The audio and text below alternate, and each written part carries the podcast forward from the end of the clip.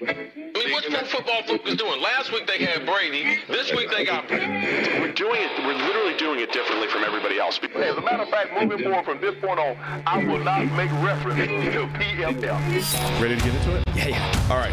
We're going team by team. I would be very careful about slinging stones. Am I going to get sued? We go legal on this? I like football, I like football season, and all the things that go with it.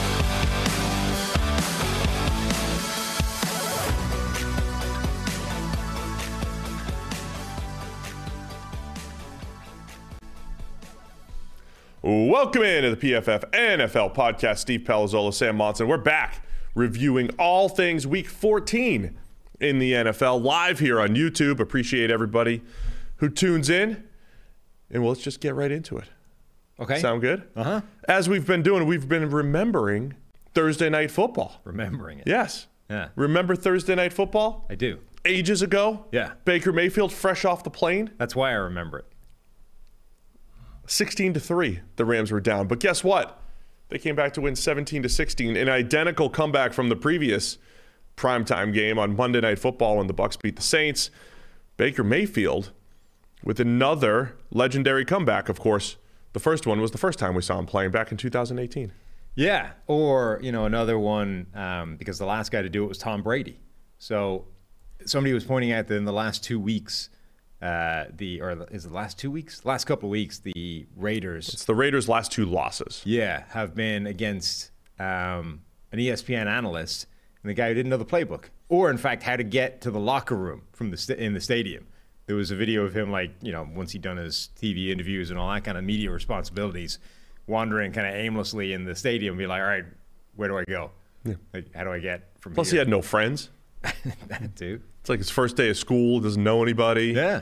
you know might know like one person from you know earlier in his career Yeah, it's I tough. mean, it, I mean, it is remarkable. Like, remember, John Wolford started the game.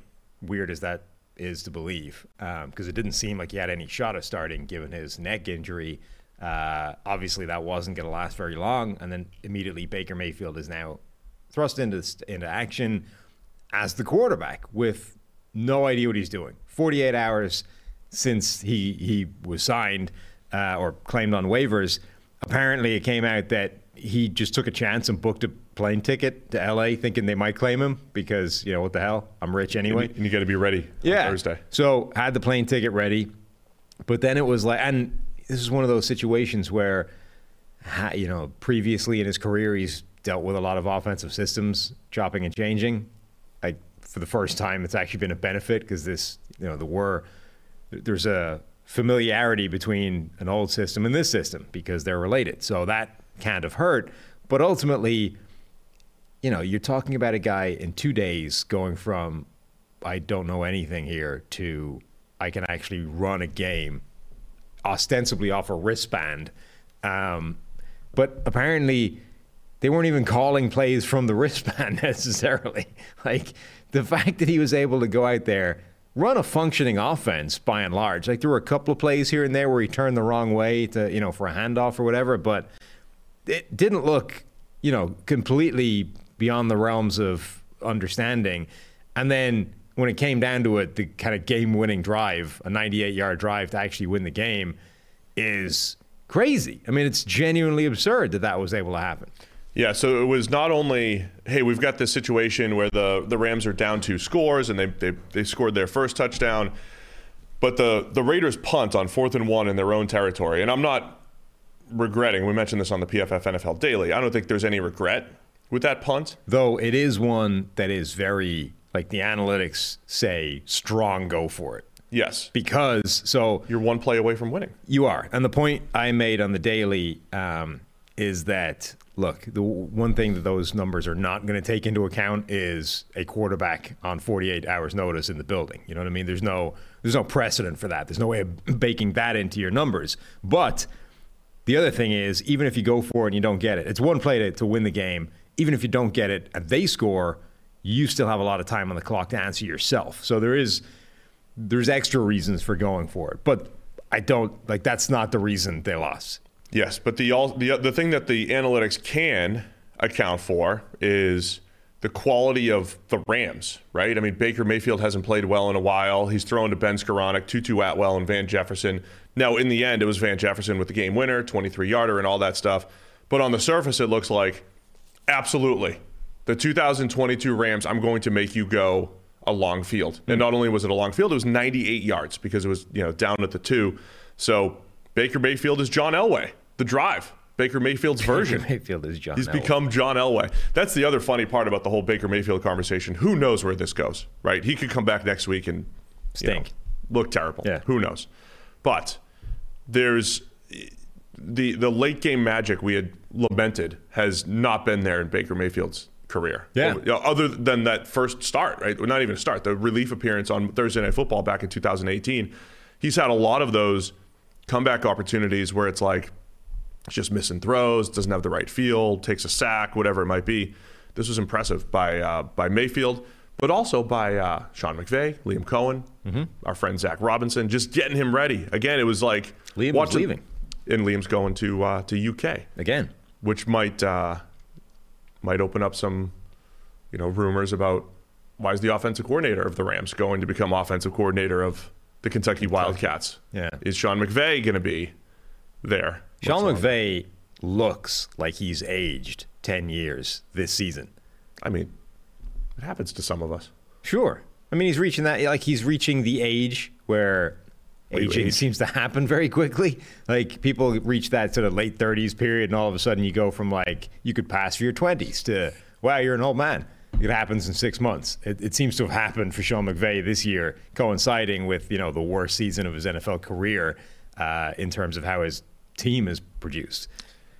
All right, so the uh, so we'll see what happens there. A lot to talk about with the Rams this offseason, I'm sure. But for now, the Make- Baker Mayfield story is an interesting one It is, and, and then weeks. the other, the flip side of this is like just the Raiders are setting records for collapses this season, which Yes. is a notable point. Even in this world of hey, they've suddenly turned around. Maybe Josh McDaniels isn't the worst head coach in NFL history. It's like, well, you are collecting quite a lot of these types of records, which are generally not good. You know, I believe there's a lot of stats for futility for the Raiders. We mentioned how they've got coming into this game three blown leads of uh, X number of points, whatever it is. You know, something the Raiders had done like six times in their history, whatever that history was.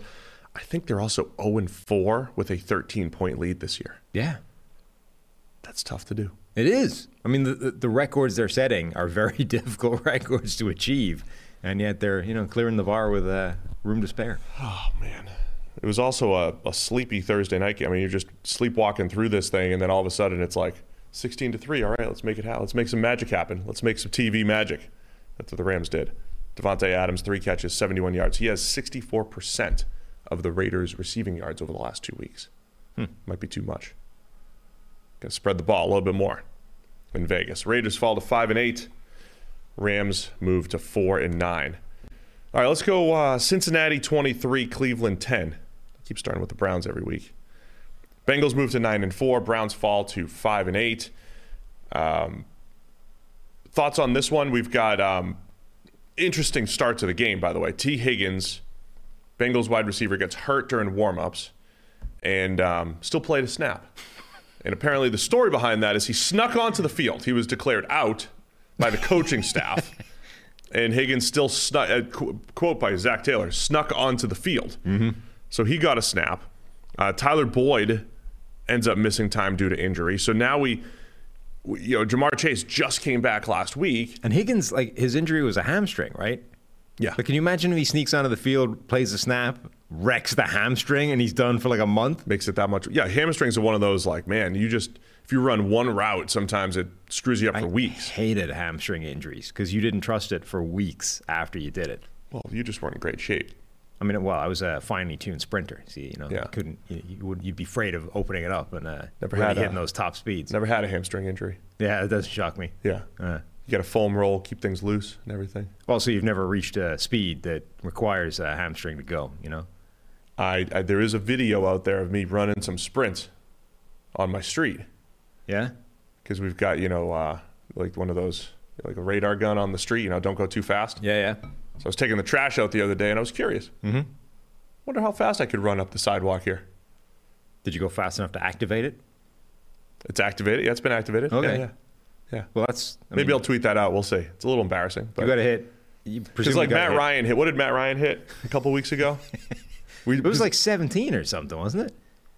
see, he's on turf. I'm on this uneven side. Our sidewalk's kind of trash. I mean, it's not really apples to apples, but No. maybe we'll post. He's also wearing pads and a helmet and carrying a football. so I was I was filming on things my to slow you down. I was filming on my cell phone. Okay, so that offsets all of that. Yeah, the helmet. And the, I'll throw a helmet on and run up the street, see what happens. Some It'll pads. be the second time in your life you put a helmet on. Let's not talk about it. Anyway, 23 to 10, Bengals win. Um, all that said, so all season we've been talking about how the Bengals are going to play without Ja'Marr Chase when he was hurt and Tee Higgins stepped up, Tyler Boyd stepped up. Bengals, I mean, it wasn't a great game offensively, but um, you get Ja'Marr, you know, had to focus on Ja'Marr Chase, 10 catches for 119, a sweet touchdown from Burrow to Chase in this one. You see that for touchdown, by the way? Like Chase didn't think the ball was coming, justifiably so. He was in like double coverage, Yeah. effectively. He just turned around like, "I've run my route now. Let's see what's happening on the play." Turned around, he's like, "Oh crap, the ball's here!" He just had to catch it. Joe Burrow just decided to fire it into the window on the backside of the play anyway. Yeah, so I've mentioned that before. I was looking up big time throws a few years ago, and in quarterbacks definitely have higher big time throw rates to their top receivers, right? It's like you see this with Kirk Cousins and Justin Jefferson, the crazy trust that he has. Yeah. Ch- Cousins has these chuck and duck plays all the time that get to Jefferson. I think Brady had this with Gronk, Big Ben with Antonio Brown. I mean, this is an example of it, right? Joe Burrow, you just have such ridiculous trust for your best receiver. You're more willing to take those chances and, you know, throw that precision pass. It was so fascinating because it was the backside of the play. So he looked over play side, first read, didn't like it, checked backside, and then just fired the ball into a tight window. I'm just, I would love to know what happened in his brain during that split second of let's check the backside, yep, fire it. Like, what was the yes? What, what would have been no? You know, if that was yes, what would have been a red light for that throw? The yes is, uh, is it Ja'Marr Chase? Yes. Yeah. Make it happen. fire it anyway. But yeah, Chase was not expecting that ball to arrive. Just looked back for what was happening, and the ball was almost on him. Had to catch it, scored a touchdown. Um, you know, Burrow made just enough plays, but this was the game that proved. I think we were talking about before this game. Like, is this the Brown? Burrow hadn't beaten the Browns five attempts since Yeah. coming into the NFL.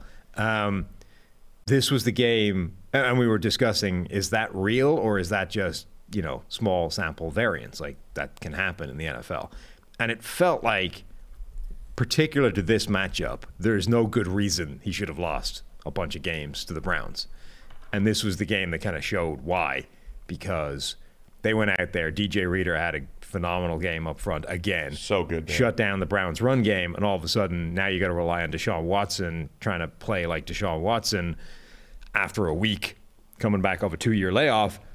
Didn't really happen.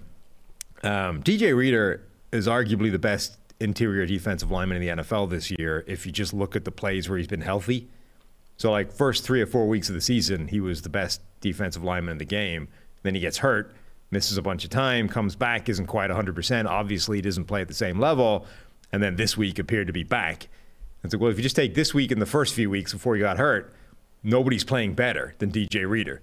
Yeah, I mean, when you look at um, Nick Chubb ends up with 14 carries for 34 yards. That's 2.4 yards per attempt. That has to be like a record futility for Nick Chubb. Oh yeah, I mean, uh, DJ Reader was at the forefront, or just the, in the middle of every negative play. I mean, negative as in unsuccessful play Right. for the Browns. Reader with um, you know two gapping, low leverage with quicks. You run away from him. He was beating the backside uh, guard and tackle, beating double teams, getting in on plays.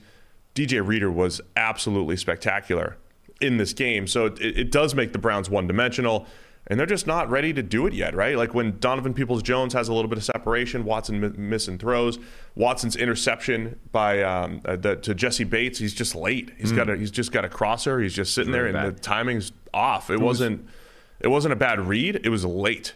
And, and you're just seeing enough of those plays from Watson that show he, he either he's not good anymore or he's just he's not back yet. Yeah, I think it's rust. I mean, there were a couple of moments of magic. There was a third and eight just before that bad interception where he made he converted third and eight like in the grasp in the pocket. You know, gets the ball away and converts. Like there were a couple plays in there. You're like, okay, the, Yeah, there was some. There was he's some still ones. there, but this idea of how long is the rust going to last from a two-year layoff? It's more than a week. Yeah. I, I mean, oh, you, I, they definitely would have been better in the last two weeks if Jacoby Brissett had been the quarterback. And that's, by the way, like Brissett came in as the, jes- the designated short yardage quarterback in this game, and they let him throw into the end zone on fourth and one for some reason. Have you noticed that happening more this year? By the way, like third and fourth and very short, teams are taking shots. Throwing it deep. Yeah, it's like that It feels worked like a out very for uh, Russ and the Broncos yesterday. like it'll work out every now and again, but just like deep balls, period, are a very low percentage play. Like by definition, those feel like not the play to call when you're trying to convert, particularly fourth and one, because Yeah, it's do or die. Like the whole point in that play. The defense knows you only need one yard. No, I know, but like, it, but it's it's a very low percentage play against like even against air. You know what I mean? It's not. You need like a better than 50-50 chance of making this for it to even be worth running the play. And the second you introduce any form of defender into the equation, it's probably not that. So it's just a bad call. Yeah. Anyway, they they let Jacoby take a shot. He he airmailed it by a mile, and they didn't get it. Um, the the game that kind of put it out of reach too. The Bengals run a flea flicker. Trenton Irwin running wide open through the defense. I had uh, complimented Josh McDaniels and the Raiders for running a flea flicker out of the shotgun last week, and that was what the uh, that was what the Bengals did. little inside zone flea flicker. Browns bite on it, and it's a, a free touchdown for 45 yards. Um, so yeah, it wasn't it wasn't a great offensive performance all across the board for the Bengals, but big plays like that, Ja'Marr Chase in more of a possession type role, not just a big play role. Uh, they adjusted, man. They adjusted to not having Higgins, not having Boyd, and again, I think I said this game is huge for the Bengals, not just for this season, but uh, to me, that Zac Taylor, the team, just how could they could they have could they just take care of business in a in a game that had been uh, a bit of a you know you know mean- trap game, I guess. I mean, they had struggled in trap type of games, right? Coming off of high highs. And, and to me, just like a subtle 23 to 10 win for the Bengals is is really good for just the long term prospects of the of the Joe Burrow era. Yes. The the Bengals are kind of in the midst right now of doing what the Titans did last year. Remember they went on that run in the middle of the season where they were just knocking off team after team after team and each one of which was a, a sort of statement game and they were stacking them one after the other. You're like, okay, it's at some point it becomes very difficult to argue against that. Well, they are now on a run of uh, well, they're nine and four, right? Um, they're on this crazy run of wins. They've got one, two, three, four more games after this. So, like, they could be they could be on a run of nine straight wins, right? Heading into the playoffs, potentially as the number one seed if they win out, having knocked off teams like Pittsburgh, Tennessee, Kansas City, Cleveland, Tampa Bay, New England, Buffalo, and Baltimore consecutively. I mean, they would be the they would at that point, if all that works out, they would be Super Bowl favorites from the AFC, right? You wouldn't favor anybody else over them at that stage. If they've beaten every good team, Well, if they've beaten every good team consecutively and they're on like a nine game win streak heading into the postseason as the number one seed, at the very minimum, you would be saying Kansas City isn't thrilled about the prospect of going back to Cincinnati to see if they can make it four in a row. Buffalo probably doesn't want to play, face them again, having lost to them in week 17. Like nobody else, like they would be the favorite. It's all ahead of them. It's all ahead of the Bengals here. It- it- again, another impressive win. Loved watching DJ Reader play football with Deshaun Watson and the Browns. I don't know uh, when he'll when he'll look right or whatever on the field, but this wasn't it yet. Other than like you said, a couple plays where you saw you saw some of that magic. I just also want to shout out Jadeveon Clowney. He has a batted pass that leads to leads to an interception. Myles Garrett had some incredible rushes in this game. Like the Browns, they did what they could as far as their their edge rushers go, but it still wasn't enough. I mean, and, and again, impressive for the for the Bengals. There were some times Myles Garrett just ran right by Jonah Williams and didn't matter. Right, there was only you know a couple negative plays in there for the Bengals. Having Ja'Marr Chase throw in the fourth quarter and taking a sack may have been a mistake, but you know, With hindsight, would you do anything different from the Browns' perspective at quarterback? And by the way, I mean I'm talking like during the season as opposed During. to trading for the the guy with the 23 lawsuits and blah blah blah. No, I wouldn't. Because I mean, the problem is they'd kind of reached the se- the the point where they needed a hail mary to rescue the season anyway. But I yeah, like if if the Browns were what they're five and eight now. I mean, if they were if they had seven wins or something like that, Yeah. and you'd be like, all right, do I do I go with like a two QB system for a little it's pretty- bit? you would yeah. consider it, but I mean, their best bet for success is Deshaun Watson plays well. You got to let him finish the season. But I think it's pretty next year. clear that Jacoby Brissett is better right now. And if you needed, like, the idea was Deshaun Watson comes back and rescues the season. I mean, he's not doing that if he's worse. I um, don't think that was the idea. The idea was our starting quarterback's back. He just plays when he plays. I don't Yeah, but, looking like, at the but- flow of the season for that. Yeah, but the point, like, if he's if it's going to take him, the point being, if he's not going to get better now, like he's the, it, you go with the guy who's giving you the best chance to win the game, and if that's Jacoby this season, because apparently it's going to take Watson a month to get up to speed, there's no point in playing Watson this year. No, I wouldn't do anything differently. I didn't think they'd make the playoffs anyway. Wow. I mean, once Watson came back, it's a, it's a long shot. They would have to go on a run. They, they haven't. All right, it's fine. You don't need to They justify could go on a yourself to me. The PFF NFL podcast is sponsored by Western and Southern Financial Group. While you focus on your roster moves, Western and Southern helps advance your money moves. Buying your first home, planning to start a family, wondering how to make your money grow? Well, Western Southern's playbook of life insurance, investment, and retirement solutions helps you rest assured on game day. Team up to understand needs and address goals with a game plan built just for you. Get started at westernsouthern.com slash PFF. Shout out to Western and Southern here. Western and Southern Studio here in our hometown of Cincinnati. Powering the whole thing. All right, let's go. We'll stay in the AFC North because they all played. Uh, the ball pit game. The Ball. ball, pit game. Yeah, Baltimore Ravens at the Pittsburgh Steelers. No, I got it. Yeah, Yeah? it's very clever. Ravens 16, Steelers 14. Tyler Huntley got the start, goes 8 for 12 for 88 yards, ends up injured at the end. Anthony Brown has We to come in. Yeah, we, we, it was a game of almost a game of two backups, and then fa- led to the backups of the backups Yeah. later in the game. Yeah, QB threes. Yeah. kind of. Well, QB twos and threes. Uh, Mitch Trubisky has to come in for Kenny Pickett. Pickett had uh, a couple scrambles, gets sacked, concussion, came back after the head injury for a couple for a couple plays, right? Yeah. and then finally taken out of the game. So Trubisky got most of the action for the Steelers. Huntley was in for most of the game for the Ravens. Um, and then it was J.K. Dobbins makes his return, first time since week four, 15 carries for 120 yards, including a nice 44 yard touchdown. The Ravens' run game was excellent in this one. It was, which it kind of needed to be, um, because as much as there may not have been a dramatic drop off between Lamar and Tyler Huntley in the offense, there's a massive drop off between Tyler Huntley and Anthony Brown. Um, like they, so first of all, I'm curious. Did the Baltimore acquisition of Roquan Smith appears to have been fairly transformational for that defense? Um, like Roquan was the guy that sacked Pickett, tossed him into the turf, bounced his head off the ground, concussion.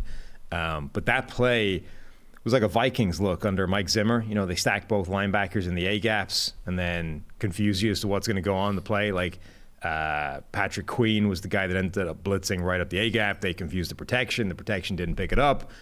He was the guy that flushed Kenny Pickett out of the pocket, and then Roquan Smith loops around to grab him when he's trying to escape the, into, into right field, slams him to the turf. Patrick Queen got, got himself an interception. I think Roquan had a pick as well. Um, like those two guys somehow combined are are worth dramatically more than the sum of each one of them as individual players before they were put on the same defense. It's one of the things I have on my list to study late here in the season or early off season, which is about um, essentially like player types and fits. Because we've talked about Roquan on the on the Bears being in the zone heavy scheme and kind of struggling against the run and you know just didn't really live up to his potential on a play for play basis. But I don't think, especially at linebacker, I don't that, that I don't think that means all right. Well, this guy's never going to be good, right? I think the Ravens looked at him and said, "We can do something with him. We could do we can do Yeah. something different. We we run a different scheme. We You could always protect see him more in the run game. Yeah, you, can could the always see good on his tape. Like, Absolutely. He was always a guy where even when he was grading badly, you could throw on the tape and immediately you could see, all right, he's still making good plays. So I think what this has done, I mean, the Ravens just adding. uh, So the way the Ravens have built their team, I think they've done a great job investing in the secondary, right? With the Marcus Peters and Marlon Humphreys of the world, Marcus Williams at safety, who also returned, by the way, had an interception. Um, Kyle Hamilton, like all of the investment that they've made from back to front, they've gone high volume at edge. And I think just adding Roquan Smith and, and Patrick Queen really three years ago, Queen finally starting to have some high end games. The Ravens have just added so much athleticism to their linebacking core now over the last couple years. And Roquan helps kind of put them over the top. And it's almost like they're, it's just, I'm overly simplifying, but it's like they're chasing high end plays, like what we saw yesterday. When you have these athletic linebackers, yeah, they might be out of position every now and then, but you can have a big play on a blitz, athletic plays in coverage that turn the ball over. And, and I think the reward has been there for the Ravens. Patrick Queen making big plays. So they both had interceptions yesterday. And as you mentioned, I mean, uh, Patrick Queen's almost blitzed 100 times this year. He's at 90 so far. Anytime you're over 100, that's like pretty high for a linebacker. So they're using these guys to uh, to create havoc up front, and we're starting to see that in Baltimore. Yeah, it's it's like the blitzing thing. It's almost like that's the game plan for off the ball linebackers you don't love in coverage. The Devin White thing. Like, how do we get him out of coverage as much as humanly possible? Let's send him on the blitz a lot. Get him after the quarterback. Yeah. Now Devin White happens to be amazing at that, so it sort of it doubles the uh, the impact of that. But it does appear to be the the go-to if you don't necessarily trust a, an off-the-ball linebacker in coverage. So, so yeah, to me that's been really impressive for the Ravens. And then yeah, Jake, J.K. Dobbins, Gus Edwards, the one-two punch, they were fantastic. They had uh, they combined for 10, 10 rushing first downs, and um, Dobbins again had that 44-yard run, well blocked up front. Cameron Heyward, blown gap on that one. Tyler Linderbaum looking good, the rookie center in the run game. I had mentioned on the preview show that the Ravens.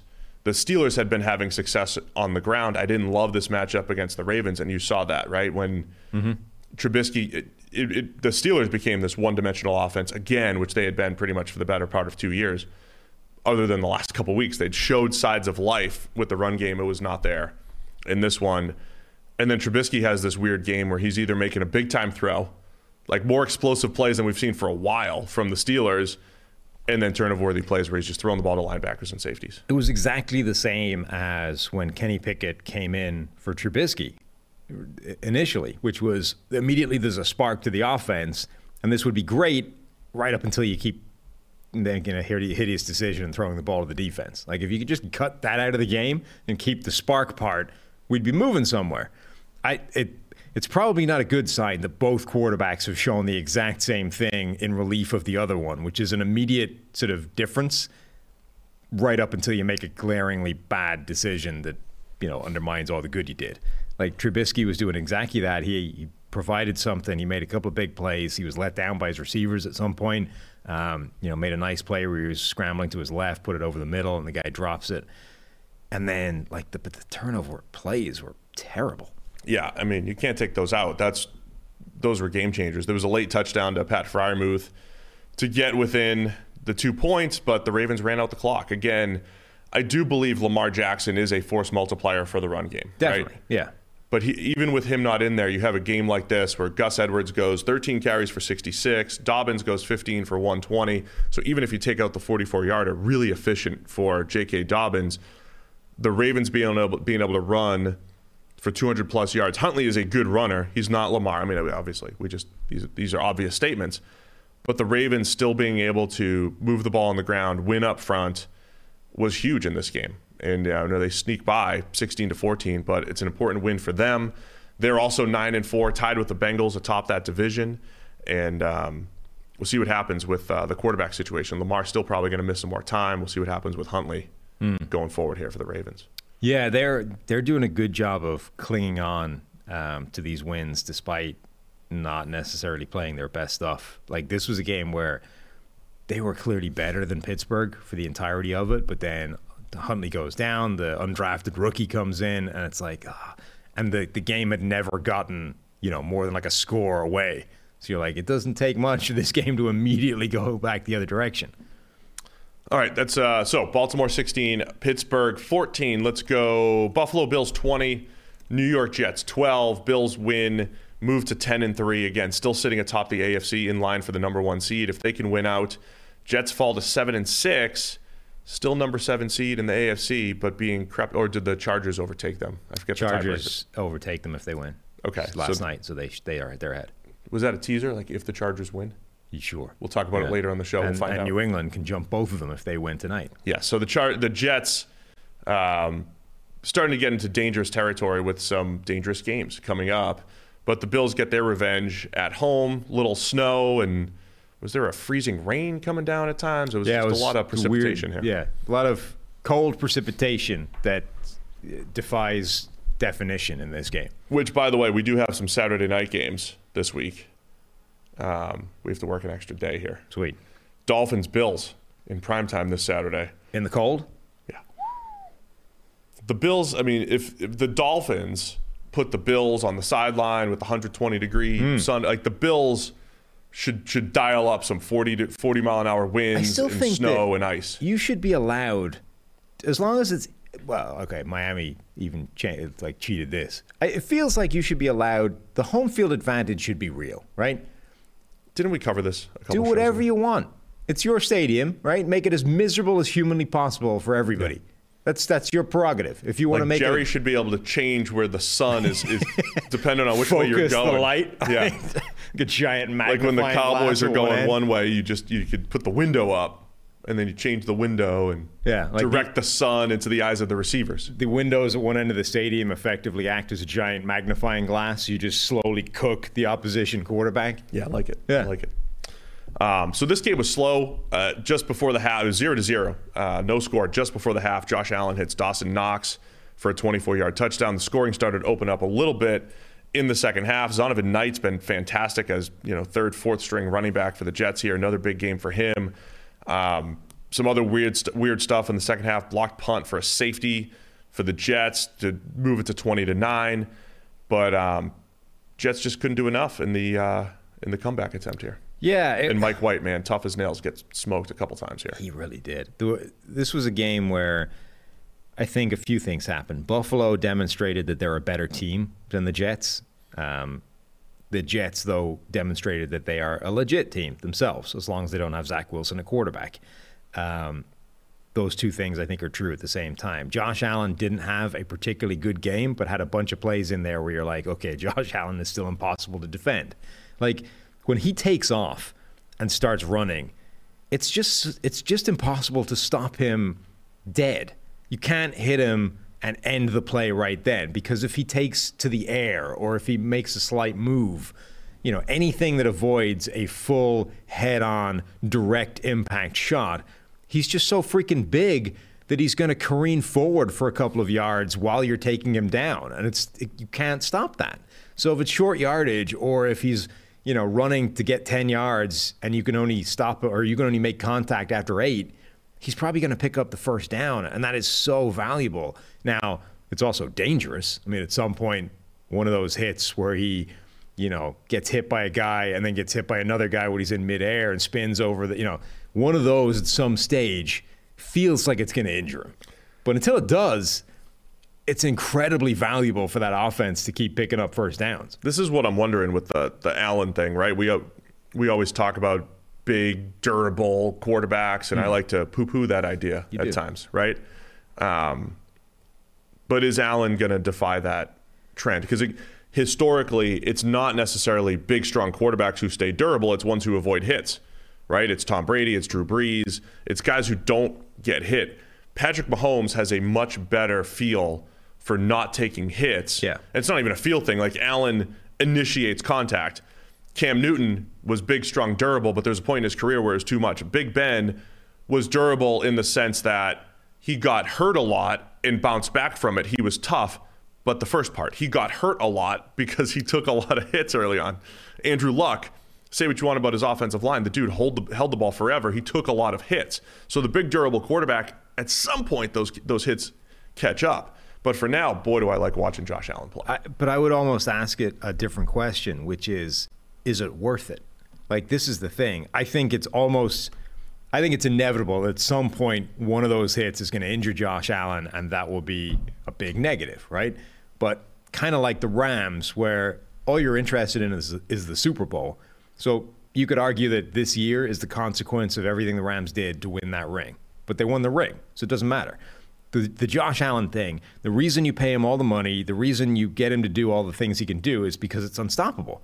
So right now, there's no other quarterback in the NFL maybe that can do some of the things he's doing, at which point that gives you an advantage over every other team in the NFL that they can't bring to the table. So Debo Samuel gets injured yesterday, right? Did you see Jerry Rice tweeting out that can we stop running our skill position players up the middle because we're getting hurt, right?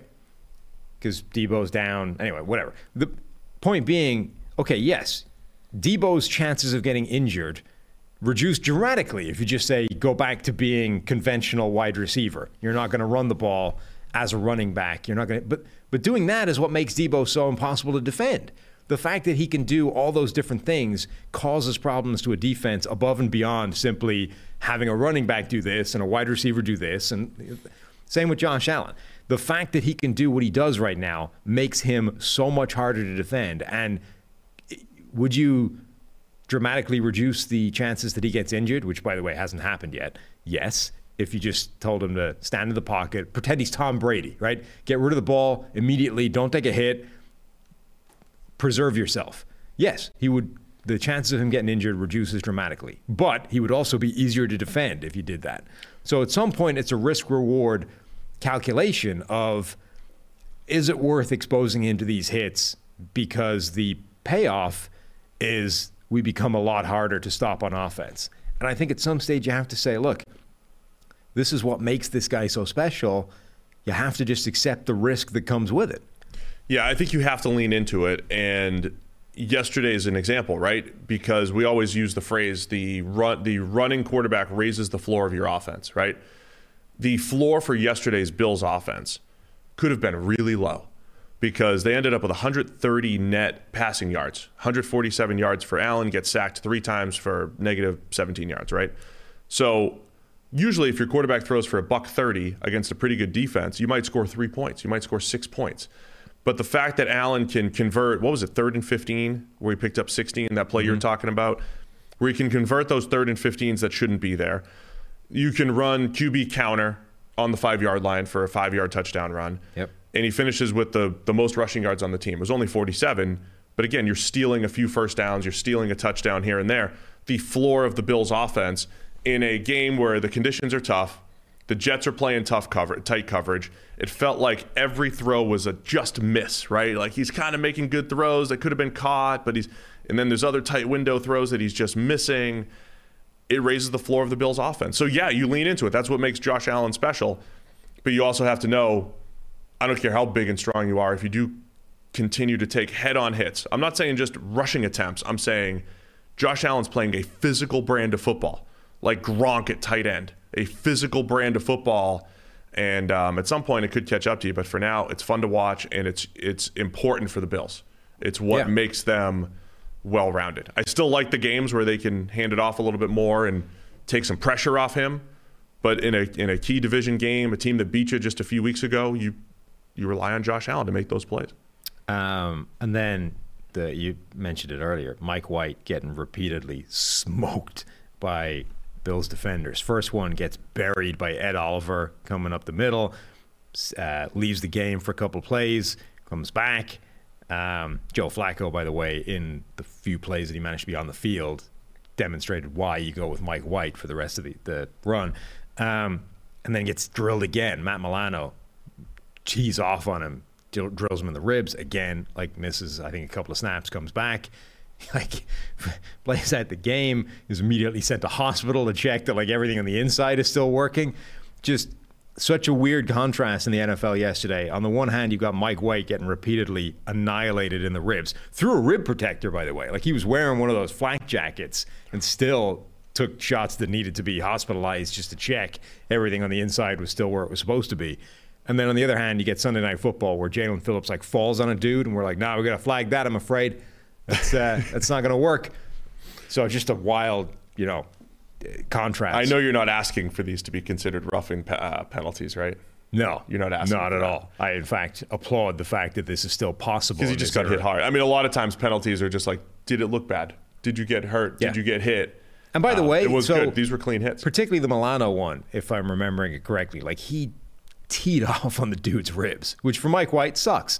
On the other hand, so somebody was complaining that the Keanu Neal hit yesterday, where he got like a free run blitz off the side, ear holes the quarterback.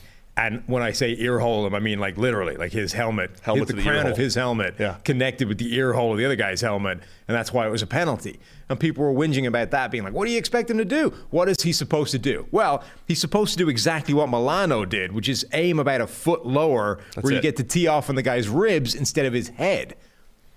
By the way, Matt Milano. Every week, it's like we get this. Uh, hey, Matt Milano was awesome this week, and some, sometimes our grades don't match up. This was that Matt Milano game that everybody's always talking about. a Couple pass breakups, great plays as a blitzer. Was much better against the run than he normally is. He was all over the place making plays for the Bills. So impressive job by Matt Milano. We've talked a lot about Von Miller being gone. I think Gregory Rousseau Stepped stepped, up, up, really made some did. plays, right? Batted pass. which is huge for them and Yeah. him. Like they, without Von Miller, Gregory Rousseau is the guy that needs to become the alpha in that pass rushing group, and he did in this game. Big one for him. And I just want to shout out Garrett Wilson once again. Six catches, 78 yards. All six catches go for a first down. Once again, a slick route runner. And he's also got like one of those, one of the, I think the first play where Mike White got hurt, right? He hit Garrett Wilson. Connected on, him, Right. yeah. What a beautiful throw.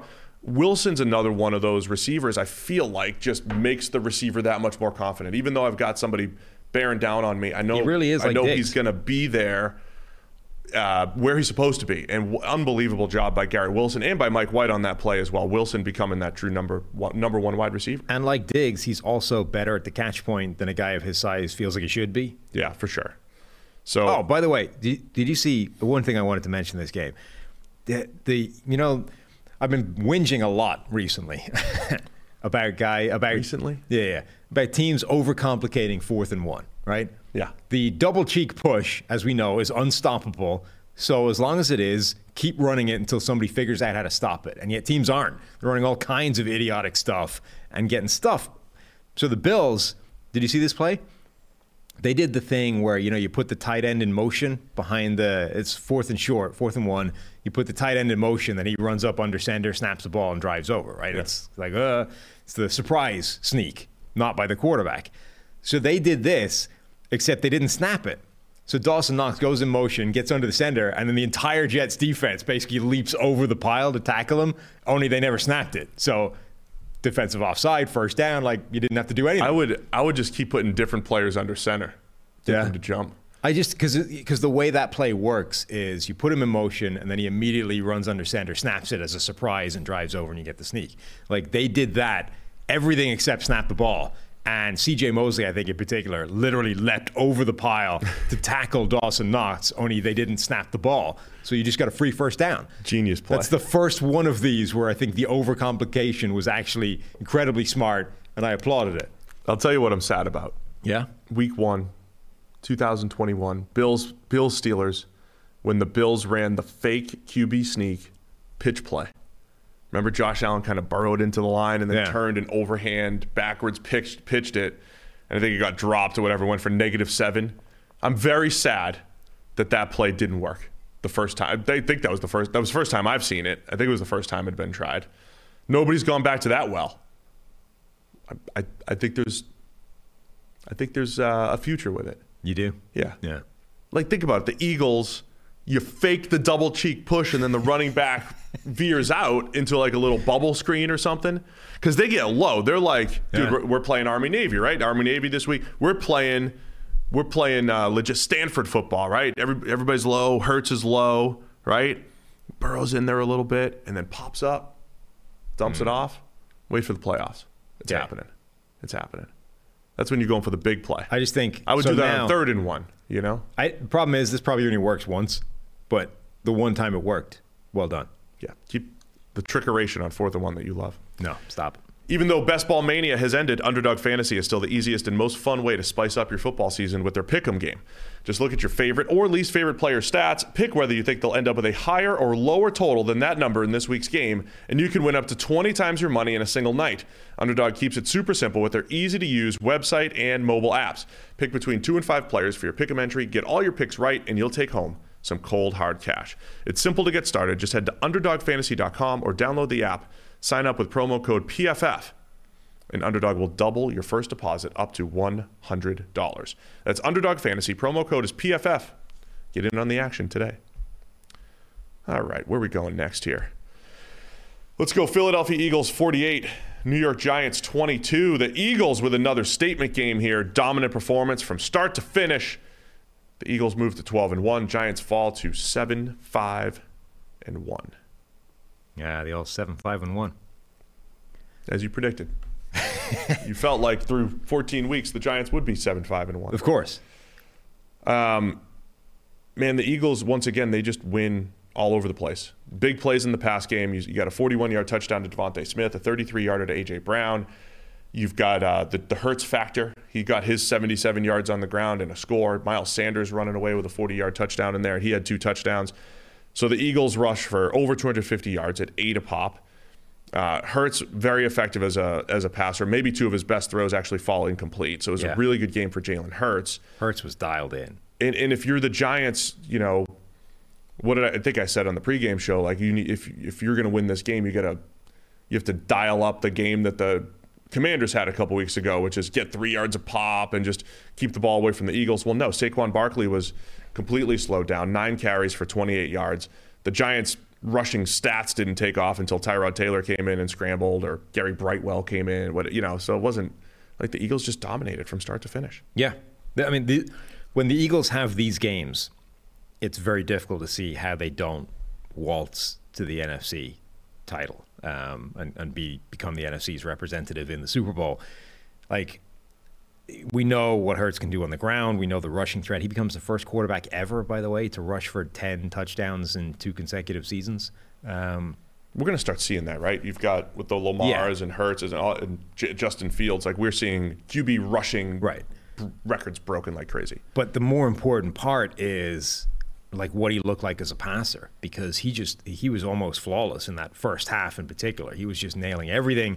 And as you said, like his receivers had three drops in the first half. He was getting let down by his receivers as much as they were making plays for him. There was more meat on the bone on top of what the Eagles were doing, which was basically unstoppable against one of the more difficult defenses to have a good game against. Not that they're a great defense, but because they're so blitz heavy and they do unusual things, it's just difficult to have your best game against the Giants, is Yeah. all I'm saying. So for Philadelphia to come out there and just lay waste to everything that was in front of them on that side of the ball, it's just so impressive. Like, again, without Dallas Goedert there, like they're not 100%. Okay, pretty much nobody is at this point in the season, but man, they look so impressive. I think the thing I'm most impressed with with Hurts, remember his early. I mean, there was some when they had a big lead, he took a couple sacks and negative plays, whatever. But early in Hurts' career, there was a spark, right? The the offense, I think it was what 2020. There was a spark for the Eagles, their offense, late in the season, and then. But he also had a ton of turnover-worthy plays, and there was a bunch of plays like, "Man, why are you leaving a clean pocket? Like, why are you, why are you playing?" um, outside of structure when you're not supposed to, or whatever it might be. Right now, I feel like there's a purpose in everything Jalen Hurts is doing. He's playing outside of structure when it's time. He's making his plays from the pocket when they're there. And the Eagles, just old school, simple football, right? When you do run the ball that effectively, you're going to get single high coverages. When you have, and when they have single high coverages, they have guys who can win down the field. I mean, it's that's me oversimplifying the fact that they've got this uh, versatile run game. They've got a dominant offensive line, and they did win yesterday up front really badly against the Giants. Giants missing Leonard Williams, and the Eagles just won up front. But when they get single high, you have a play like the DeVonta Smith one where the safety, yeah, maybe misplays it a little bit, but you have a single high safety and you're taking those shots. I mean, that's what I like about the Eagles offense is they have answers to everything. And they set up their deep shots and they're willing to take their deep shots, you know, and AJ Brown and DeVonta Smith will win. Hurts knows when to run. Hurts knows when to take the underneath stuff. So a lot of things working really well in Philadelphia. Yeah, I mean, can't be more impressed with the development and growth of Jalen Hurts right now as uh, quarterback for the Eagles. Um, I can't believe we've gone this far into this game without you bringing up the Brandon Graham game. Three sacks. This is the game that would make you win your bet, except you were cowardly and uh, ended it. The Brandon Graham yearly annual 10 He's got nine official. He's got nine official sacks, one negated by penalty. Uh-huh. But this is the game. He might end on nine. He might might not win this bet. There's four Alternatively, he might get his 10 sacks for the first time in years, and you would Oh, have I won forgot lunch. to auto renew the bet. No, no, no. You didn't forget to auto renew it. It we we determined the listeners determined that the bet does auto renew every year unless specified otherwise. And you specifically, Well, the listeners should trump what I think, right? no, you overruled them.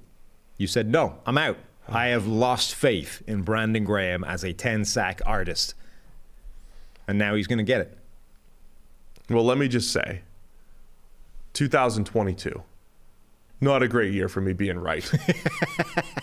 Oh, it wasn't a bad week from you this week, though, right? I mean, what wasn't bad? How many wins did you get? Under 500. Still? I think so. One, two, three, four. Uh, yeah, five. Five wins. That's not great. Like I've had worse weeks. Oh, yeah, definitely. Four or five worse weeks, to be honest. Many. Maybe more. Yeah. So I was wrong on Brandon Graham again. He was very good. Josh Sweat uh, dominated Andrew Thomas for a sack. Evan Neal struggled at right tackle. And then the Eagles beat up the Giants' backup tackles as well. Matt Peart, Tyree Phillips. That was where uh, Brandon Graham had an impressive one.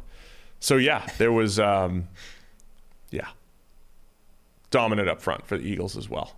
Yeah, I mean that's Their pass rush. that's the other element of this is as impressive as Philadelphia's offense is. It's almost always matched by how impressive the defense is as well. Like they're genuinely a complete team, and when they're firing, it's very difficult to see other teams living with them. So, yeah, I got the Eagles being really good. Can't wait for that game against Dallas in a couple weeks. I know Dallas didn't look great. Let's get to the Cowboys. Cowboys 27, Texans 23. Um, so, what do you make of? We, we all just have high expectations, right? I think if you're a fan watching games, I think every fan wants their team to look like the Eagles right now, where they have most games in hand. They're 12 and 1. They win every type of way or whatever. Because there's even questions. I think Josh Allen even fielded a question like, "Are you guys are you guys really Super Bowl contenders? Are you not ready for the?" I forget the way it was positioned. And it's like, hey, we just won a game. We're 10 and 3. We're the number one seed. It's not as flashy. It's not where we want it to be. But like when you get into the playoffs, it I mean, does it matter that you you know didn't dominate the Jets in a December game? Does Right. it really matter? Um, so I'll ask that question with the Cowboys, coming off a game where they just hand it to the Colts, 54 to 19. This one, a lot of stuff went bad for the Cowboys.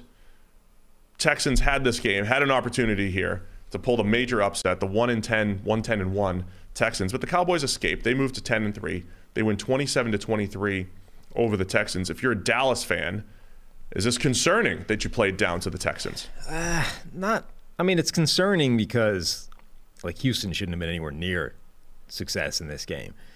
I don't think it really matters. Like again, once you get to January football, except maybe with Dallas it does simply because like, like every year this is Dallas, right?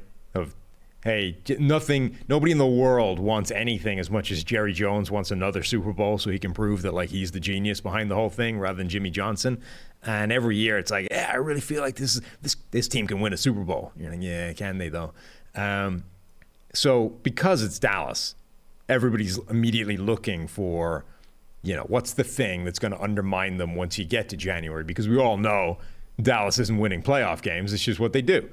Um, so from that perspective, sure. But like this was a weird game where early it didn't look like Houston could stop anything Dallas wanted to do. And you're like, this is one of those games where it's going to be out of hand by halftime and we can just relax for the second half, that the rest of it's meaningless. And then all of a sudden, you know, muffed punt, you set Houston up right at uh, in red. Like these are always those are the plays that are such backbreakers where you're like one team is dominating, you force a punt, you're about to field it and do it again, you know, march down the field and rack up points, and then you muff the punt, they recover it, and all of a sudden you've just given them a red zone chance, and invariably they seem to score those for a touchdown. So you're like, that's like a, that's a seven point screw, and it's not even that. It's like a 14 point swing screw up because you were probably going to go down and score. So that started this whole thing. Um, There's a muffed punt. Then later, Dak intercepted in Dallas territory. So Houston's taking advantage of these short fields Yeah. given to them by the offense and special teams. Houston, by the way, running a legitimate two quarterback system. Yeah. We, and not not the one that was starting the last couple of weeks. So we, we They got rid dabbled of it. in that early in the season where Jeff Driskel was randomly taking snaps. Yeah, but it was like it was sort of randomly taking snaps as part of a you know just like a, a quarterback right like a Taysom Hill thing, right? Like that was their it was Jeff Driskel was essentially their version of Taysom Hill.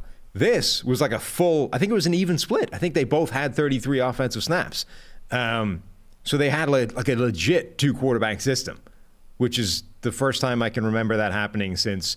Remember the Cardinals had a quarter a two quarterback system where they were desperately trying to salvage the career of Matt Leinart, and it was like, well, you can only function. Which one was he? Was he the red zone or the between the twenties quarterback? And then Kurt Warner was the other one. between the 20. I don't remember. Right. But anyway, they were desperately trying to salvage Matt Leinart, and Kurt Warner did the difficult stuff, and then Matt Leinart was just trying to do the easy stuff, and then they eventually dumped that. Then Kurt Warner started doing all the stuff. Yeah, because it turns out Kurt Warner is a Hall of Famer, and Matt Leinart is not an NFL quarterback. I mean, so this game, so you got Jeff Driskel coming in, Jeff Driskel unlocking Amari Rogers for a long touchdown. Yes. Uh, Amari, the former Packers third rounder, who's uh, now in Houston. Chris Moore with a huge game for the Texans. Trying right? to take that catch away from him, those sons of. Don't, don't, don't. Everything's a catch. Everything's a catch. Um, but this was kind of the game. Like we were, we laid the Texans to rest last week Yeah. on the Wednesday show, and we, We talked about new- there's. well, tom- uh, Wednesday show, we got a new eliminated team. Oh, Denver. Yeah. We might as well call our Wednesday show just the Broncos show. Like every week we're the talking autopsy about show. Yeah, we're always talking about Denver every every Wednesday though, from you know high knees on the plane to whatever it might be. So we'll have uh we'll lay the Broncos to rest on Wednesday. But we talked about the Texans. Oh, there's nothing nothing good has come out of 2022. But then you get an effort like this. Effort was incredible. Ogbo Okoronkwo, you know, strip sacking and you know getting to Dak. If he did this every week, that would be reason for encouragement. Yeah, and then so there was another Dallas interception in their first comeback attempt, right? Uh, late, they're down three. Dak gets intercepted again, and the Texans just couldn't capitalize. Man, they just I mean, they did everything they could to be in this game and played hard and all that stuff, but Texans could not capitalize. Yeah, like everything And then went. they go for it on fourth and one. Was it? Uh, sorry, fourth and four.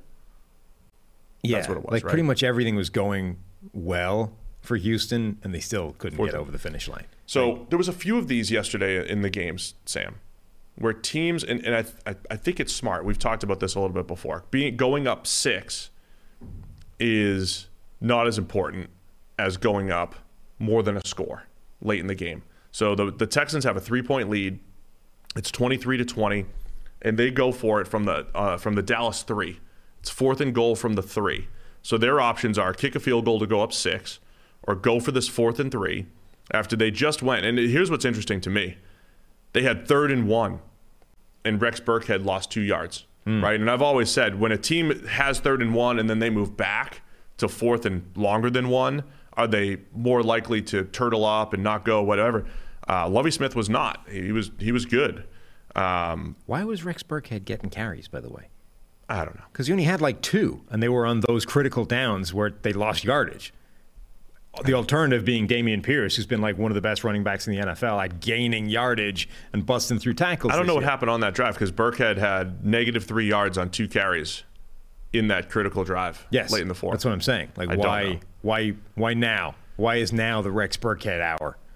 Injury, fatigue. I would hope. The injury is the only thing that makes that justifiable. I have no idea. But um, Texans run like what a sprint option or something like that. They run some something with Driskel where he only gets one yard instead of the three. Puts Dallas at the two. They also appeared. Was that the play where he appeared to run the wrong direction on the sprint option? Like Yeah. everything went right and he went left. Yeah, I think so. Yeah. And then spun back right. Yeah. Only got one. Uh-huh. Not great. Um, so then, you know, once again, we need a 98 yard, must have a touch. Not yes, uh, touchdown to win it drive. But you you think Dallas could you know they could kick the field goal, set up the field goal. No, they go for the touchdown. They get it um, to go up 27 to 23 to essentially seal the deal. So uh, good good job in the clutch by uh, Dak Prescott at the end. An uneven game from him again, but Dallas goes 11 plays for 98 yards in two minutes and 39 seconds. Zeke Elliott finishes with a two yard touchdown, and then um, Davis Mills interception ends the game in their little comeback attempt with seconds left. But you know, Dallas survives, win 27 to 23. I think the, the decision to go for it, though, is an interesting one. And I don't think it's necessarily wrong. I'm actually fascinated that it happened, though, on four, fourth and goal from the three for the Texans. Yeah, they so many things went well for Houston. Like they had a goal line stand um, that that they managed to hold out on. Um, by the way, also, so I think this was after Dallas scored, right? And the Texans still have a little bit of time left on the clock. Um, that's the fourth, right? Yeah, yeah. So Dallas scores. Houston has the ball with 41 seconds left. As we know, 41 seconds at the end of games these days is a freaking eternity, albeit you need a touchdown rather than just a field goal. This is where having Micah Parsons really works to your advantage, though. Not a lot of time on the clock. You know they're passing. Micah Parsons is there ready to tee off. You've got Laremy Tunsil, who's been maybe the best pass protecting left tackle in the NFL. But Laremy Tunsil is acutely aware that that guy is Micah Parsons. So back to back false starts by Laremy Tunsil trying to get a head start on Micah Parsons. Like that, you know, didn't give up the pressure, but two consecutive snaps. Laremy Tunsil jumps a fraction early and gets flagged for a false start because Micah Parsons is there. We need to add that to Micah Parsons' grade. We really do. False start. Yeah. Induction. Like there's a lot of crap about, you know, people did you um, did you draw a pass interference flag, right? Half most of the time that's not you, you didn't draw it. The guy just did it. You know that though. Like those are penalties that Micah Parsons drew because Laremy Tunsil, again, arguably the best pass blocking left tackle in the game this year, knew full well that in this situation, that dude has got everything he can handle and then some and jumped early twice. All right, so Dallas 27, Texans 23. Let's go uh, Wait, wait, Detroit. wait. One last thing on this play. Did you see Tony Pollard uh, parry a peanut punch? No. So, you know, like in, in boxing, where you get the hands up and somebody shooting them with a punch and you just just deflect it, right? Yeah, I'm gonna watch UFC the other night. Yeah, well, you're, you're an expert then. Yeah. So somebody came in with the full peanut punch on the football, and with his offhand, Tony Pollard just went, just batted it to the side. It's like literally, whilst running in contact, like trying to do what he can do to gain yardage, had the hand-eye coordination to take his offhand and just deflect the peanut punch away so that it didn't connect on the football. Yeah, that's awesome. It's insane. I don't think I've ever seen that happen before. Those are the types of instinctual things you see on film where it's like, I just want this guy on my team. Like this guy's gonna be good, right? Like we already know we already know a lot about Tony Pollard. He's also gonna be a free agent, by the way. But yes. We know that he's a good player, and It's you also, see that type way- of play and that type of stuff. That's impressive. It's been a long time since I've actively rooted for a player to get paid as much as Tony Pollard because, you know, this world of running backs, don't pay them, don't ever give them the second contract. That guy has been buried on the depth chart behind a guy he's been outperforming for years now.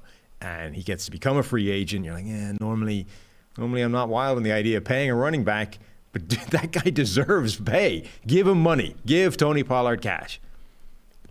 Pay that man. Detroit Lions 34, Minnesota Vikings 23. Vegas was right. They were. The Lions were a better team. So Lions moved to six and seven. Vikings fall to ten and three. and now and- have a negative point differential again on the Yeah. season at 10 and 3. Oh yeah, the Vikings are pretty hard to do. everything. They're But, getting uh, out. They're Lions getting, look great. They did. The Vikings are getting outgained by something like 65 yards a game. Their Yeah. defense is And it's not because they're just up and giving up garbage time yards. No. Because so many of their wins are late in the fourth. Yes. They're all one score games, remember? Like 9 and 0 or yeah, 9 and 0 now still in one score games. Um, this is the fifth consecutive game that their defense has given up 400 or more yards, which is a franchise record. The Vikings have had some bad teams in their franchise, and this one that's 10 and 3 has the record for that. Um, so this is a weird game because Detroit was very good. Um, but Oh, here it comes. it's impossible to divorce that from what Minnesota's defense did. So, for example, you before the game were all like, "Well, Detroit's wide receivers are amazing. They're better than Minnesota's." Like, okay, Proven correct. Well, so the very well, like one of the first plays in the game, Jameson Williams, his first catch and touchdown. uh, on the other hand, it came on a play that you could have scored because all he did is like jog slowly into the bust. Speed. Behind Speed the defense. Speed creates coverage bus. And what this was was an example of I have rarely seen a game where one coordinator is a step ahead of the other coordinator on the other side every play. You know the way like half of games are sort of trying to set one thing up and then bait and switching? Yeah. You know, like you, you show them one thing, and then later in the game you come back to it and you, you make them bite on the thing you showed them earlier, and then you hit them with something else. Well, this was like every play he was like he was uh, the Ben Johnson, the uh, Lions offensive coordinator, was just a step ahead of Ed Donatell, the Vikings defense coordinator. So everything he did was just suckering Donatell into doing something and then hitting him with something else. It was insane. I, I've I don't know if I've ever seen a guy be always one step behind the entire play. It was like the World Cup's going on, penalty shootouts, right? You're in this world sometimes where, well, okay, you scored the first one, you went left. Now you've scored the second one, you went left. Well, now you're in this sort of weird cat and mouse thing where do you go left with the third one? Does the goalkeeper expect it to be left? Do you double fake him and go right? Oh, I saw the fake move the other day. Yeah. but you know, you're, you're in this sort of weird psychological world where, well, is he going to expect me to go here? Do I double bluff, do I, or do I just stick with what I know? This felt like that, but every single time, or you know, rock paper scissors, right?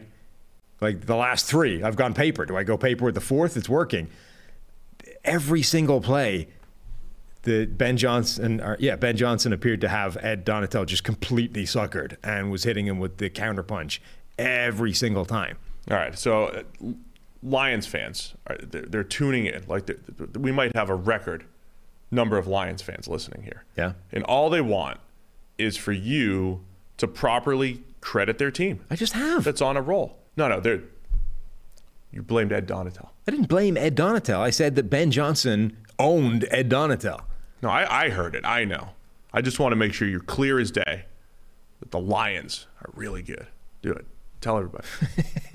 This is the Lions first. are awesome. Ben Johnson, Jared Goff, Penei Sewell. Penei Sewell. Did you see somebody uh, redid? You know the meme, the Chase Ja'Marr. Uh, I'm Ja'Marr glad Chase, somebody did. Yeah, good. Penei Sewell I didn't meme, see it, but I'm glad like- somebody did. Yeah, they redid it where Penei Sewell was both blocking and the receiver, um, which it turns out is the the ultimate success for this. Yeah, so this is the first game this year where I've like honestly understood why the Lions' offense was succeeding. Because a lot, there's a lot of games this season where Feels they put like up a you thing.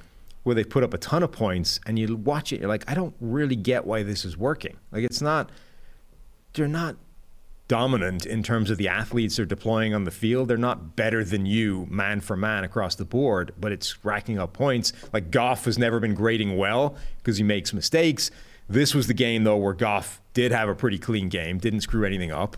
Um, but it was the game where you saw highlighted so obviously just how far ahead they are coaching wise. Like Ed Donatel is not a bad coach, but he was just behind the eight ball the entire way, and everything Detroit did. Like they got, um, I forget which receiver it was for the touchdown, but they got him like matched up, isolated on a safety, one on one in off man coverage in the end zone. Like that's that's a free touchdown. Like it's it's an absolute gimme, and they were doing that. Josh Reynolds? Yeah, probably. Because the Chark one was an absolute dime. Right, the Chark one was, a, bu- but yeah, they got Josh Reynolds, a wide receiver, matched up with a safety on the backside of the play in off coverage in the end zone. Like that's as as pitch and catch as it gets in terms of a free score. You're never going to get an easier coverage than that in the red zone, and they got that matched up simply by the play call and the design and the fake, uh, I think, toss play to the, the front side. Like they just absolutely wrecked the Vikings, and the Vikings defense stinks. I, do want to highlight a negative for the Vikings defense. So this season, uh, Jared Goff, I think, is going to end up with his highest passing grade of the season. So this season, quarterbacks with their highest passing grade against the Vikings defense. We have Jared Goff yesterday, uh, Mac Jones on Thanksgiving, which, by the way, that grade, I think he had like an 85 or something like that. It was He by he- far his best game of the season? I don't even think he's been in the 70s Right. in other games. Uh, Jalen Hurts, who's had a really good season, but his best game did come against the Vikings. And if you do want to give credit to Skylar Thompson slash Teddy Bridgewater as a combo after Tua was out that game, no, Tua didn't play that game.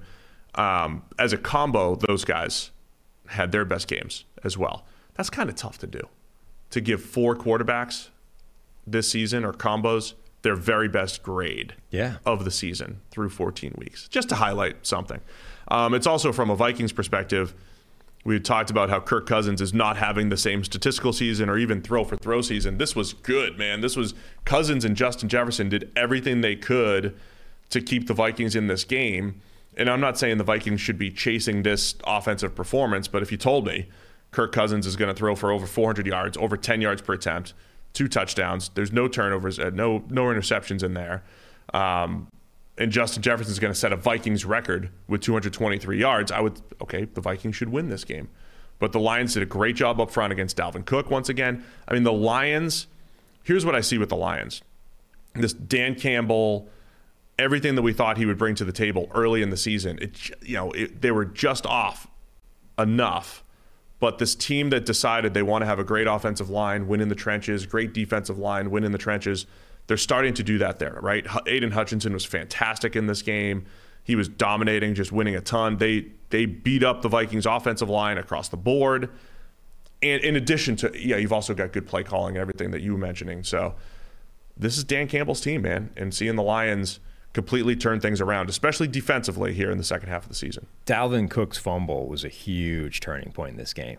So just before the the end of the first half, the Lions are up 14-7. It looks like the shootout that a lot of people were talking about before the game. Um, the Vikings have first and goal from the three with like a minute left. You know, just before halftime, they're going to be in a really good position to answer to go into the break 14 nothing or 14 all rather. The Vikings are getting the ball to start the second half, so it's that classic can you double dip before uh, either side of halftime thing. They call a run play that was just dead on arrival. Like the Lions had it absolutely snuffed out. Dalvin Cook was going to get nothing. In fact, he was going to lose yardage. Then he compounds the problem and fumbles the ball away. And the Lions end up recovering. They didn't. Um, they missed their field goal, so they didn't add points to it. But they turned 14-14 into a 14-7 lead at halftime. And then the Vikings get the ball at the start of the, the third quarter. Didn't get anything going on that drive either and punted away. So, like those drives either side of halftime are so important for the outcome of games. And Detroit managed to get turn what looked like a almost certain seven points for Minnesota into nothing for either one of those drives. By the way, th- that's what I think also really impresses me about the Lions. Like the um, the Bears game. So the Vikings just kept trying to come back, right? So you've got Sure. this team that's ten and three. The Lions get up twenty-one to seven. They blew a lead against the Vikings earlier in the season, right? It easily could have been well, same old Lions. We get up early. Vikings get within a score right before the half, but the Lions kept kept fighting back, right? They kept counterpunching, right? So then they get up 28 to 13 hold the Vikings to a field goal. They bring a field goal of their own. Vikings get within eight once again, in the Lions answer and put a drive together for a 48 yard field goal to, to put it out of reach, right? So in, in games where, so the Lions did that against the Bears a few weeks back, where it was like, all right, the Lions are going to blow another lead against the Bears. And the Lions didn't let it happen. So I'm impressed with how they continue to counterpunch and battle back and not blow these leads you know, maybe they would have earlier in the season when the defense was struggling, or last season, or whatever you want to call it. But um, the Lions are six and seven now. Since that guy emailed in and said they could run the table and go to the playoffs, they have, other than a Thanksgiving loss to the Bills. Right. And the Lions have been great. Where they ran them close. They, yeah, very good game. It is so. Number one, two uh, two sides of the same coin. Number one, a team with a six and seven record, which is where Detroit are right now, have made the playoffs in the last four consecutive seasons. So you know, Detroit running the table, getting to the postseason, it's on. On the other hand, even winning this game, it tripled their chances of making the playoffs, but it turned it from seven percent to twenty-one percent.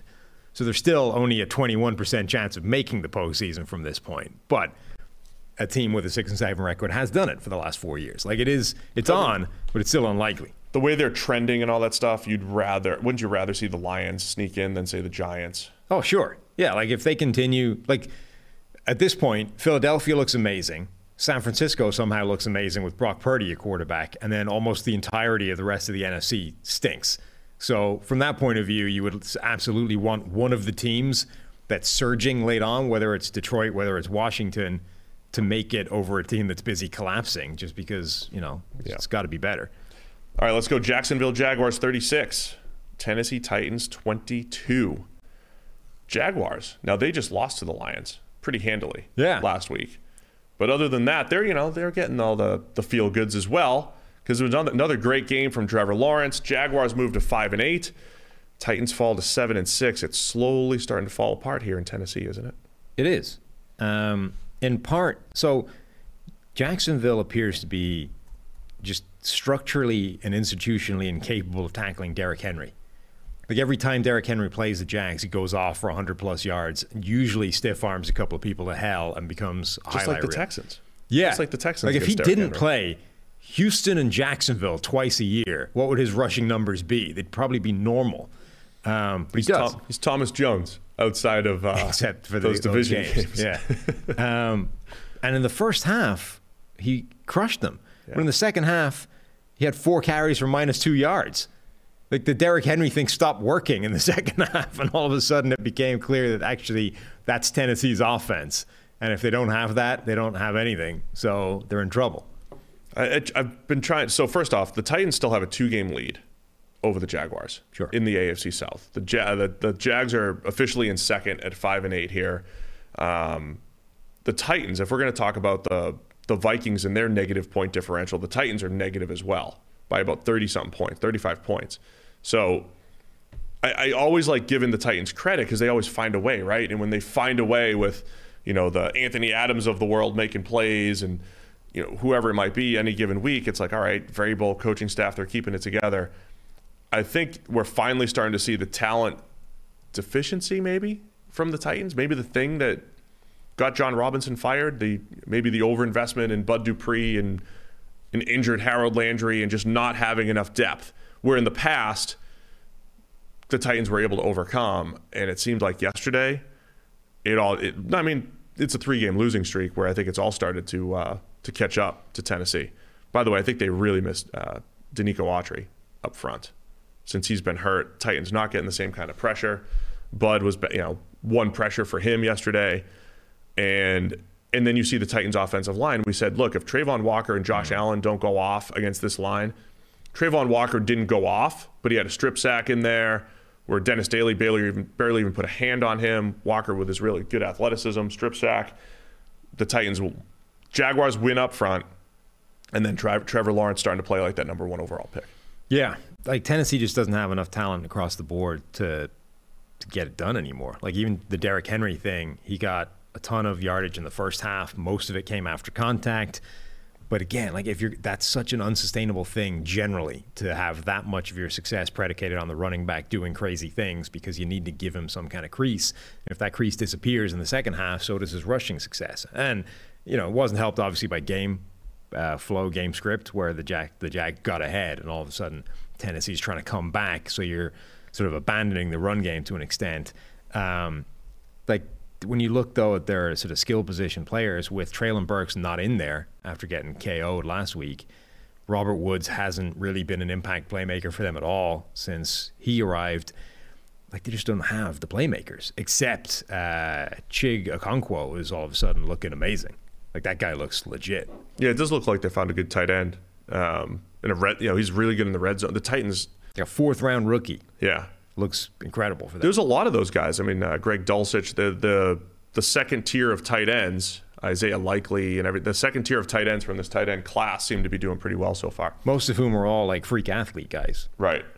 Um, so Trevor Lawrence, once again, a very good game, and, and, and another silly stat line here, Sam. He goes 30 for 42 for 368 and three touchdowns. Evan Engram goes off Yeah. for the Jags. But Lawrence, remember a couple weeks ago in the comeback?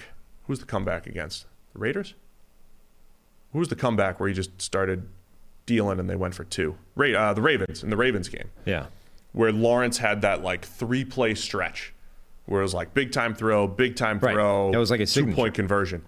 There was another three play stretch in this game, and I don't know if this is going to become like a thing for Trevor Lawrence, where he just he morphs into a cyborg for like a three or four play stretch, but he drops one over the defense, over two defenders, about 45 plus yards into the air, that Zay Jones does not catch for a touchdown. But hey, big time throw by Trevor Lawrence. Then a back shoulder that that falls incomplete on the next on his next throw, and then the next throw is a back shoulder to Evan Engram for a, a long touchdown. And and I don't know if Lawrence is just going to get into these hot streaks where he starts feeling it or whatever. But that was incredible. Then we see him stiff arming defenders into the end zone and the two point conversion and everything. I mean, was that two point conversion? Two point conversion, right? Um, Lawrence just fantastic again. And the only game of the last five weeks where he didn't really play well was the one where he got hurt last week against the uh, Super Bowl bound Lions. Yeah, like Lawrence, this was another one of those signature games where he looked like the guy he was supposed to be coming at. The last few weeks, with the exception of that Lions game, we've seen what we expected to see, I think, of Trevor Lawrence. And this game, you know, he was obviously dealing. There were a bunch of big plays. The one I think that really stood out for me was when uh, Tennessee, down by the goal line, they had him. Like they, Dylan Cole, I think, had him dead to rights in the backfield for what was going to be a loss. And Trevor Lawrence just went, nope. I'm just going to stiff arm you out of the way, and then I'm going to run it in for a touchdown and turn a negative play into a score because I'm better than you are. I was the generational quarterback talent, the next John Elway, and you weren't. So that's how it's going to go. And that's important. Like he wasn't doing that for the first year and a half of his career. And now we're seeing that from Trevor Lawrence, and that is different. That makes them completely different. Was that his touchdown or two point conversion? That was a that was a touchdown. think so. I'm losing my mind here. I'm sorry. A Maybe of I'm stuff wrong. Maybe it was a two point, but either way. No, you might be right because he, he ran for a touchdown, threw for three more, um, and then he started doing a little wave to the fans, a little wave and boom, taunting the division rival fans. Oh yeah. Yeah, that's what it looks like. Well, that's you know that's part of your uh, development as a quarterback too. I love it. I need. I want to see that from Trevor Lawrence. Need a little attitude there. Need a little bit of that. So they're still two games behind the Jags. Yeah. In the division, the Titans could, um, you know, I think Tennessee's still fine. Yeah, like it, it's not, but it's like it's a little bit like last year, where as much as the the middle run where they were knocking off impressive team after impressive team, it's like okay, you, you can't really argue with that at some point. It always felt, particularly towards the end, that this team isn't taking it to the Chiefs or the Bills or you know whoever. But the the Titans have to play. They have to go to the Chargers next week. Who knows what happens with the Chargers Yeah. any given week? Play the Texans. So win. What? They only beat the Texans by seven the first time around. The Texans beat the number one seed Titans last year Yeah. in a big late late season game. Don't chalk it up. Then the Titans also have to play Dallas on Thursday night football, and they finish the season at Jacksonville. So can Jacksonville, two games behind, can they make up enough ground? All they have to do is get within a game so that they can, you know, tie and have the tiebreaker, right? The Jaguars have the Cowboys this week, so they both have the Cowboys. Mm-hmm. Jags also have the Jets, the Texans, and then they finish with the Titans. So that'll be something to watch. Jaguars, Cowboys. It's going to be tough this week. Get to see Trevor Lawrence, you know, another tough game Can't against believe the you're just writing off the four eight and one Indianapolis Colts like that. Coach Saturday would be upset with you. I would I would never write off Jeff Saturday, Coach Saturday's team Mm-hmm. would never write him off. But um, impressive win for the Jaguars. Now, how do I get back to uh, the list of games? That's what happens when I click off that page. Is that all the one o'clock games here, Sam? Uh, Sure. I think it is. I don't know. You tell me. I think we have all of them. We did it. We did it. All right, let's go. Uh, Kansas City Chiefs 34, Denver Broncos 28. So the Chiefs win. Even they were up 27 to nothing at one point. Weird game. Yes. I mean, when you're, especially when they were up 13 to nothing, Mahomes has one of those just ridiculous, we've never seen this before plays. Um, scrambles out. He essentially, we see this a lot with scrambling quarterbacks, right? They scramble out, they draw the defender. But I think what Mahomes is able to do is when he draws the defender, he's got, it's like in tight space. And he got the ball out to Jerick McKinnon with a little flip because he had to. Like, he couldn't just throw it, he had to flip it. Yeah. He drew the defender and got it to. Jerick McKinnon for a 40 plus yard touchdown. Mahomes does a bunch of things where you're like, okay, this is insane, incredible. Nobody else does it, and it looks ridiculous. But why?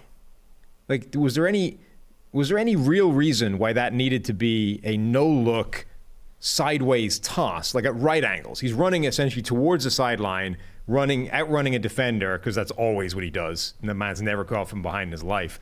Outrunning a defender, you know, away from the pocket heading towards the sideline, another defender coming in uh, to tackle him, and then he just sort of blindly flips it at right angles to his left, which for which puts it downfield to a Jerick McKinnon who's now uncovered.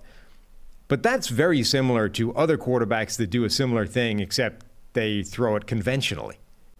It's like what what did you what did you gain from doing it in a weird way other than everybody going, "Wow, this is Mahomes, this is freaky." I just sometimes I wonder if Mahomes gets so much of the credit for style points as opposed to actual substance that he's adding to the table. Now, the touchdown that he had later, where he's like fire, you know, runs around in a circle, avoids people, and then fires from the grasp a strike to a guy in the end zone. That is like okay. You'd rather give him credit for that one. That- That's a well, I mean, there's nothing. Yeah, that that's absurd. Like that is incredible Mahomesian play. Where you're like, that's that's freakish. In the same way as the Josh Allen stuff earlier, like this is stuff that not many, if any, quarterbacks in the NFL can do. The McKinnon thing, though, and this is not even like remember earlier in the season he had that one where he's like running to the the right sideline, spins out of a tackle, and then flips the ball back across. Like I- I think that's different. Where again, it's so weird and unusual that he did gain from the unusual way he did it. This one, I'm just not hundred percent convinced needed to be as difficult. Like it's again, it reminds me a little bit of. Um, you, you don't know what this is, but a rabona in soccer, where you use your use the uh, the wrong foot and you put it behind the other foot. So you instead of kicking it I conventionally, I know you put the other foot behind and like cross it. yeah. That's I, like, played, I played soccer for seven years there's between ages five and twelve. Yeah. Okay. There, there's no actual purpose to that other than to make it more difficult and just get style points. And when it comes off, it looks amazing. It's ridiculous because it's so hard to do and do it like the same way as you do the conventional kick with the right foot. But it literally doesn't add anything. There's no reason to do it other than to just say you can. So you get incredible style points for it, but like fundamentally, is it any different from just crossing the ball? That's how I feel with Mahomes sometimes. Use Like it. that was essentially his version of a Rabona, where it, it was. I'm not sure there was any purpose to it other than, hey, watch me do a no look pass here for giggles. You got to use it the right way. I mean, he's drawn the defense in and then creating a big play out of it. Right, but don't you see quarterbacks do that regularly? Except it looks normal because No, they're I facing in the right direction and they I just. understand. You know what I mean? I'm also trying to like not to take anything away from Mahomes, but okay, so that play had a lot of YAC on it, That's right? great. But it was it was like this. fantastic. We can keep this theme going, right? In a game where where the Chiefs racked up a ton of points against the best defense in the NFL, we're going to spend 10 minutes shitting on Mahomes. Well, they they scored 27 offensively. That was pretty good. Mm-hmm. Um, to me, it was early on. The Chiefs' screen game was outstanding. I mean, Jerick McKinnon ends up with 112 receiving yards. I mean, they Mahomes had 73% of his yards come after the catch. Yep. Um, and again, one of them he created. Let's let's give him credit for. I think it was the 41 yarder, right? Give him credit. He created those that YAC. But early on, Broncos seemed like they were taking away the deep stuff. Chiefs had easy throws underneath, and they were just their screen game was really good, and their general check down game was was very good. The Chiefs, everything was underneath. Broncos did a much better job closing in on those passes later. But like you said, like Travis Kelce wide open on Yeah. third down for a 37 yarder. Um, the Chiefs' offense is very good. I mean, it's the totality of the offense that's very good. Mahomes then started throwing the ball to the defense, three interceptions, uh, two by Josey Jewell. Uh, and another one of those was that you know he tries to like a little jump throw in a tight pocket and leaves it way behind for an interception. A couple of the other other ones were really good plays by Josey Jewell, but with a lead, I don't know if Mahomes just starts to just play a different brand of football because he doesn't make a ton of interceptions in like comeback attempts or anything like that, right? It- Sometimes it's just they got a big lead and he just starts fooling around a little bit and whatever it might be. But it did feel like Mahomes in those um, a few poor decisions let the Broncos back into it because you got this Broncos offense that struggled so much this year. We give them a couple short fields. Get get Jerry Jeudy to the end zone three times. Marlon Mack with a 66 yard touchdown. Um, the Broncos did fight. Yeah. They played hard. And uh, Russell Wilson closing in on the uh, toilets. Closing in on the toilets. Is it It's true. 12, 12 11 now? Yeah. Um, yeah, Russell Wilson, you know, had some. The, the, Denver offense all of a sudden remembered how to score, and it came in the one game where their defense actually gives up a bunch of points um, to the Chiefs and didn't matter. Russell Wilson, of course, also gets absolutely KO'd in the game. Um, you know, rush, rushing, trying to make a play, trying to get into the end zone, just head drilled off the turf, and he looked he looked gone. That looked bad. I mean, so that was what a third and one, and um, he made a really slick, really slick move on the play, but then he ends up getting getting hit pretty hard. Yeah. He I mean, so the last couple of weeks he's been making a few more plays that looked more like old school Russell Wilson. I feel like it's back and forth, isn't it? Like there's certain plays where I see him try to juke people because he got sacked six times. Yeah. And there's a few plays where he tried to escape and had he was not he was not Right. making defenders. But miss. there's been a few of them in the last couple of weeks where it looked like more like old Russell Wilson. And remember, like he's been dealing with a lot of injuries this year as well. He's not been 100% healthy. It's almost like paying a million dollars for recovery every year is not necessarily, you know, not necessarily doing what it should do. Um, I do kind of wonder if there's more of that old Russell Wilson left to be rediscovered if he gets 100% healthy going forward, because I imagine he's going to miss some time now with that concussion. Um, but him being knocked from the game was pretty significant. Jerry Jeudy making plays. Jerry Jeudy, by the way, was really lucky not to get himself ejected. There was a play, I can't remember what happened, but he was really mad after the play. It was like losing his mind, screaming at everybody starts heading towards the sideline. I think he was screaming at the official, but as he runs toward the sideline, he's sort of bouncing around, screaming, getting in the official's face, and almost like shoulder checked him as the official's running in from the side to you know come onto the field to I don't know spot the ball or whatever he was doing. He ends up like you know half shoulder checking the guy. I like as a general rule, I hate the thing of guys getting ejected for sort of accidental, incidental contact with an official, or if the official is trying to manhandle a, a player and the player is like, "Get the hell off me," and it's like, "Oh, flag, get out of here, you're ejected." Jeudy just straight like shoulder checks the dude though, and for some reason the official was just like, "Eh, whatever, let it go." Jeudy could easily have been slung out of that game. you trying to get players tossed here. Only when they, you know, shoulder check an official. So anyway, I think the the Broncos played hard. They battled back. Um, I was impressed. I mean, it, all for naught, but they fall to three and ten. They're eliminated from playoff contention. From a Chiefs perspective, another win where it looked like they should probably they probably should have dominated. I think the turnovers obviously gave life to the Broncos. The the 66 yard reception to Mac, of course, as well.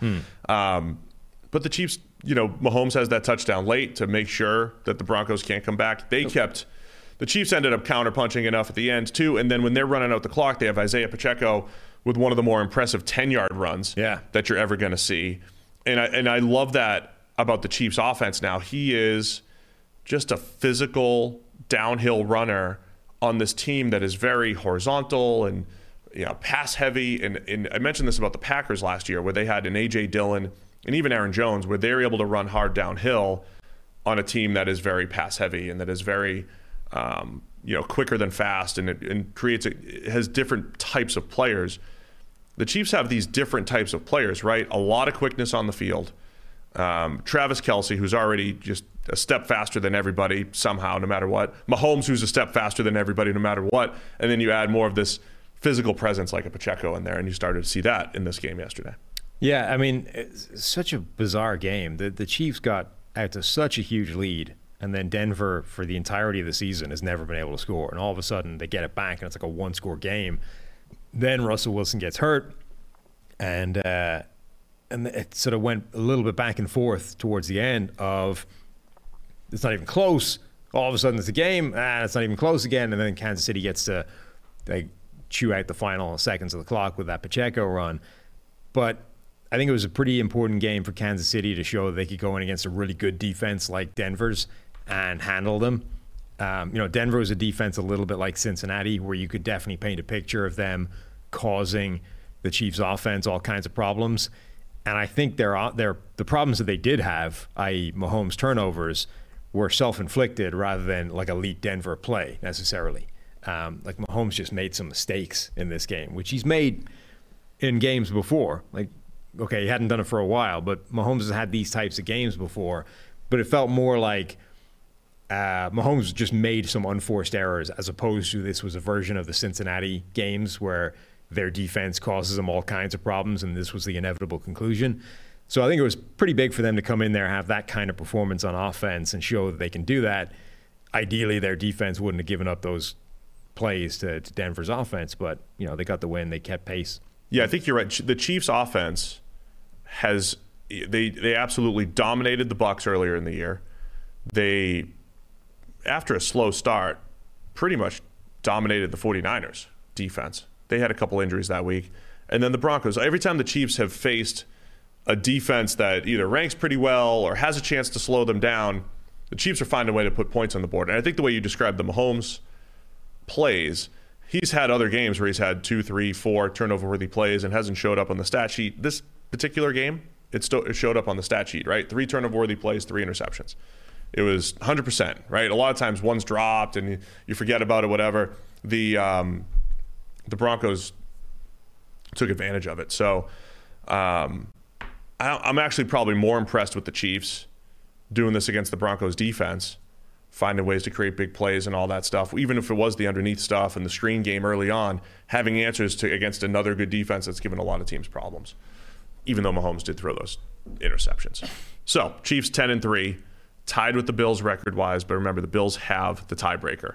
So it's going to be touch and go here. And Denver eliminated Denver's eliminated. We'll talk about that from the on Wednesday. playoffs rather than as a franchise. What's that? From the playoffs rather than as a franchise. No, no, they that would be a tough break. They do still exist. You guys are uh, what are they demoted? Whatever you Relegated. relegated. Yeah. Relegated. You think you'd know that as your uh, glorified soccer career? Well, it's because I'm uh, Five years? All my mind seven. Seven years. Yeah, my mind's on uh, UFC now. I can only be an expert in so many things. I mean, what a sketchy, what a sketchy Saturday night in UFC history. Oh. Let's see. Not me. No. All right, Carolina Panthers 30, Seattle Seahawks 24. Panthers move to 5 and 8 like the rest of the league. Seahawks fall to 7 and 6. You put some respect. The Carolina Panthers control their destiny. They do. Their playoff destiny. They do. Despite this season. Sam Darnold moves to 5 and 0 in games in which he's in his first 3 games that he's played of a season over the last 2 years. I see. You got all that? Yeah. I Per think. Elias. I didn't even need Elias for this. or PFF. From my own brain. This is just from you. Sam Darnold started 3 and 0 last year Yeah. and 2 and 0 in his first two starts this year. Okay. Therefore, he's 5 and 0 in games in which they were his first 3 games of a season over the last 2 years. Yeah. Who's the last guy to do that? I, I don't know. Did the Eagles start 2 0 last year? Is Jalen Hurts that guy? There's no way Jalen Hurts could do that. No? No. Maybe. You don't remember? Josh Allen hasn't done it. No, the Eagles didn't start 2 0 last year. Yeah. Yeah. I believe Sam Darnold might be the only quarterback. I mean, throw this on the Hall of Fame resume. Or at least fact check it. No, somebody could fact check me. Has any other quarterback started 5 and 0 within in their first 5 games of the last two seasons? Somebody must have started 3 and 0 last year, other than him. and this year, Why? you'd have to do it both years. I know. like I'm Darnold. aware of how the stat works. I think the Eagles were like the only undefeated team by week 3 this year. Really? Yeah. Okay. Weren't they? I don't know. It's confused. I've lost track of everything. Don't even worry about it. No. Anyway, 30 to 24. Panthers run for 223 on the ground. Well, it's a good thing because Sam Darnold only passed for 120 yards, so I'm not sure that was carrying the team. Big time throw in there. Yeah. Looking good. Panthers playing tough on defense. Jaycee Horn with a pick and another near pick. And uh, Geno Smith putting the ball in harm's way a bunch. He's still battled back, though, man. He's still battling, but Geno hasn't played as well over the last few weeks. Near pick. Should have given him the second interception. Yeah, Jaycee Horn, I think, had a second interception. Um, yeah, this was this the game where Geno turned back into a pumpkin a little bit. There was a lot of bad plays in here for him. I, I don't know because I was we were we, we text a lot or we, we we chat during the games. I don't think there's a full pumpkin for Geno. Not I a don't think- full, it's a semi pumpkin, I don't think there's full pumpkin a squash. because even in a game, even in a game where he has four turnover worthy plays, two of them two actual interceptions in there, I Um, and one of them was weird. One of the interceptions, I don't even think we called turnover worthy. He thought he had a free play. Right. Two guys jumped. Yeah. They did jump, and he just kind of chucks it up on third and nine. It looks ludicrous Yeah. on film. It looks ludicrous on TV, but he thought he had a free play Mm-hmm. and didn't. I don't even think we chalked that. Like, there was others where he put the ball in harm's way that were, were bad. But he still makes some big time throws. He still like that bang eight, that that uh, post route to DK Metcalf. Geno's bounced back from bad throws. That's what I like. There's um, some Andrew Luckian qualities to his game this year, where Geno, even with a good grade, hasn't been pristine all the time. He's had a, a, a chunks of, of turnover-worthy plays, and, and they've come in bunches. And I feel like because his history is backup quarterback, we're waiting for Pumpkin Geno. Yeah. But I don't see it yet. I mean, yes, he's regressed a little bit. He's not the top five quarterback that he was earlier in the year, grade wise or performance wise.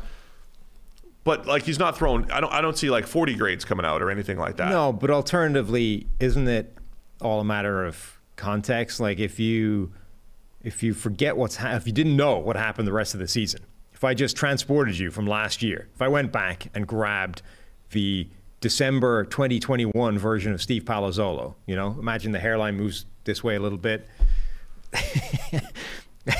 and you see you put My you put him down, fine.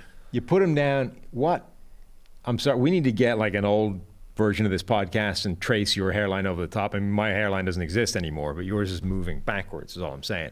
Anyway, if I got that version of Steve, sat him down and showed him Geno's game yesterday, right? And you didn't know anything that had happened before this game this season, it would make sense, right? You're like, yeah, that's Geno. A lot of bad mistakes in there, a few nice plays, you know, but this is why he'll never become that quali- uh, that assured starter going forward. This is just what he is. It's what he's been all the way through his career from the Jets to this time as a backup to the version of Seattle last year where he had a few games where he showed a few things but some bad mistakes in there. Like this is Geno, right? But because we've seen more than half a season of him this year of, oh, this is different. Like he's way better. Now you're sort of like, nah, I mean, it was still a good play. Now you're sort of talking yourself into the upside of it. Yeah, maybe. But like, the, I'm I'm just I'm weighing what's happened this season. But isn't that like, so? He has turned like he did turn back into a pumpkin, but you're just unwilling to admit it because we've No, seen good things. Turning back into a pumpkin involves essentially like undoing everything that that he's already showed. It, it'd have to be so bad. It has to swing so far the other way. It's not as simple as like, oh, he graded at 61. That's what Geno Smith used to do. You know, there's there's enough in the bank, right, that he hasn't lost it all yet. That's all I'm saying. We'll Okay. see what happens though. I, you you said to me the other where are their where's their pick lined up to be? They're right number now? two right now. So that's going to be the interesting one because the Seahawks could have the could have their top quarterback. The pick they're getting from Denver for trading away Russell Wilson for a quarterback who's out, or not even for a quarter, like, and replacing him with a quarterback who's way outperforming him this year, is giving them right now the number two overall pick in the draft. And Geno Smith is a free agent, right? So regardless of how he finishes the season, good, bad, indifferent, he's a free agent. You're going to have to pay him more than you're paying him right now, Sure. and obviously you're going to want a first. I mean, they're going to draft a quarterback, even if they love Geno Smith, even if he goes on a playoff run and wins a game, right? Like, wouldn't you absolutely draft a quarterback in lieu of, or maybe even in addition to, a long-term contract for Geno Smith? Hmm. I don't know about that.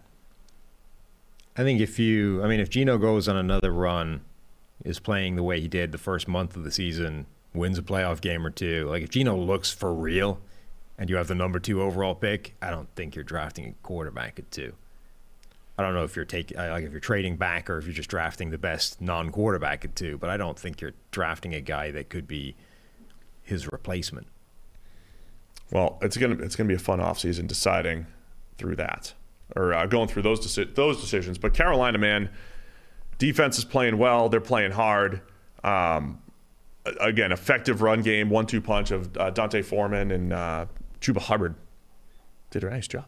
for Yeah, the their Panthers. their run, uh, their rush attack was just crushing Seattle, and this is like, so whatever about Geno turning into a pumpkin. I think the bigger problem is that the defense has turned into a pumpkin again. Like they can't. That's stop been the my run. issue with the Seahawks. Yes. They can't stop the run at the moment. They're not necessarily making as many plays against the pass. Like that part of Seattle is where the issues are right now.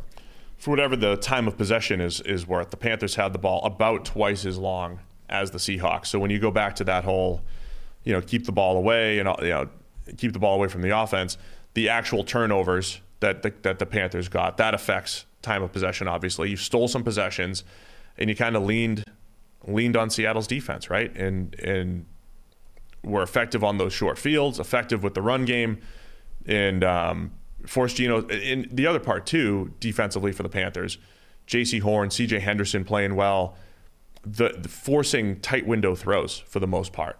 I mean, that was what I thought was impressive by uh, by Carolina and their defense in this one. A week after DK Metcalf and Tyler Lockett really went off down the stretch, they had their they had a few of their plays, but it felt like everything was just difficult for Seattle, which is part of the reason why Geno's you know going to grade around 60. Mm-hmm. So the Panthers can win out because they do play the first place Bucks. The Bucks are six and seven, and they will play in a couple weeks. And the Panthers already beat them, so they not the tiebreaker doesn't matter if you're going to play again. But Well, the Panthers can win out, and I mean they still control their own destiny Yes, in the NFC the South comeback, is the key. the ridiculous comeback from Tom Brady against the Saints, right, is what's stopping this from being a four-way tie for the division lead at whatever they are, six and seven. Um, The Monday it- night game. Yeah. Yeah. As it stands, despite being uh, trailing, Carolina still controls their own destiny because they play other guys in the division and they hold the tiebreaker over everybody in the division. All Carolina's wins have come against the other crappy teams in the NFC South, essentially. So, yeah, they play Tampa Bay, they play New Orleans, and then the three other games, or the two other games, are Pittsburgh and Detroit, which are eminently winnable.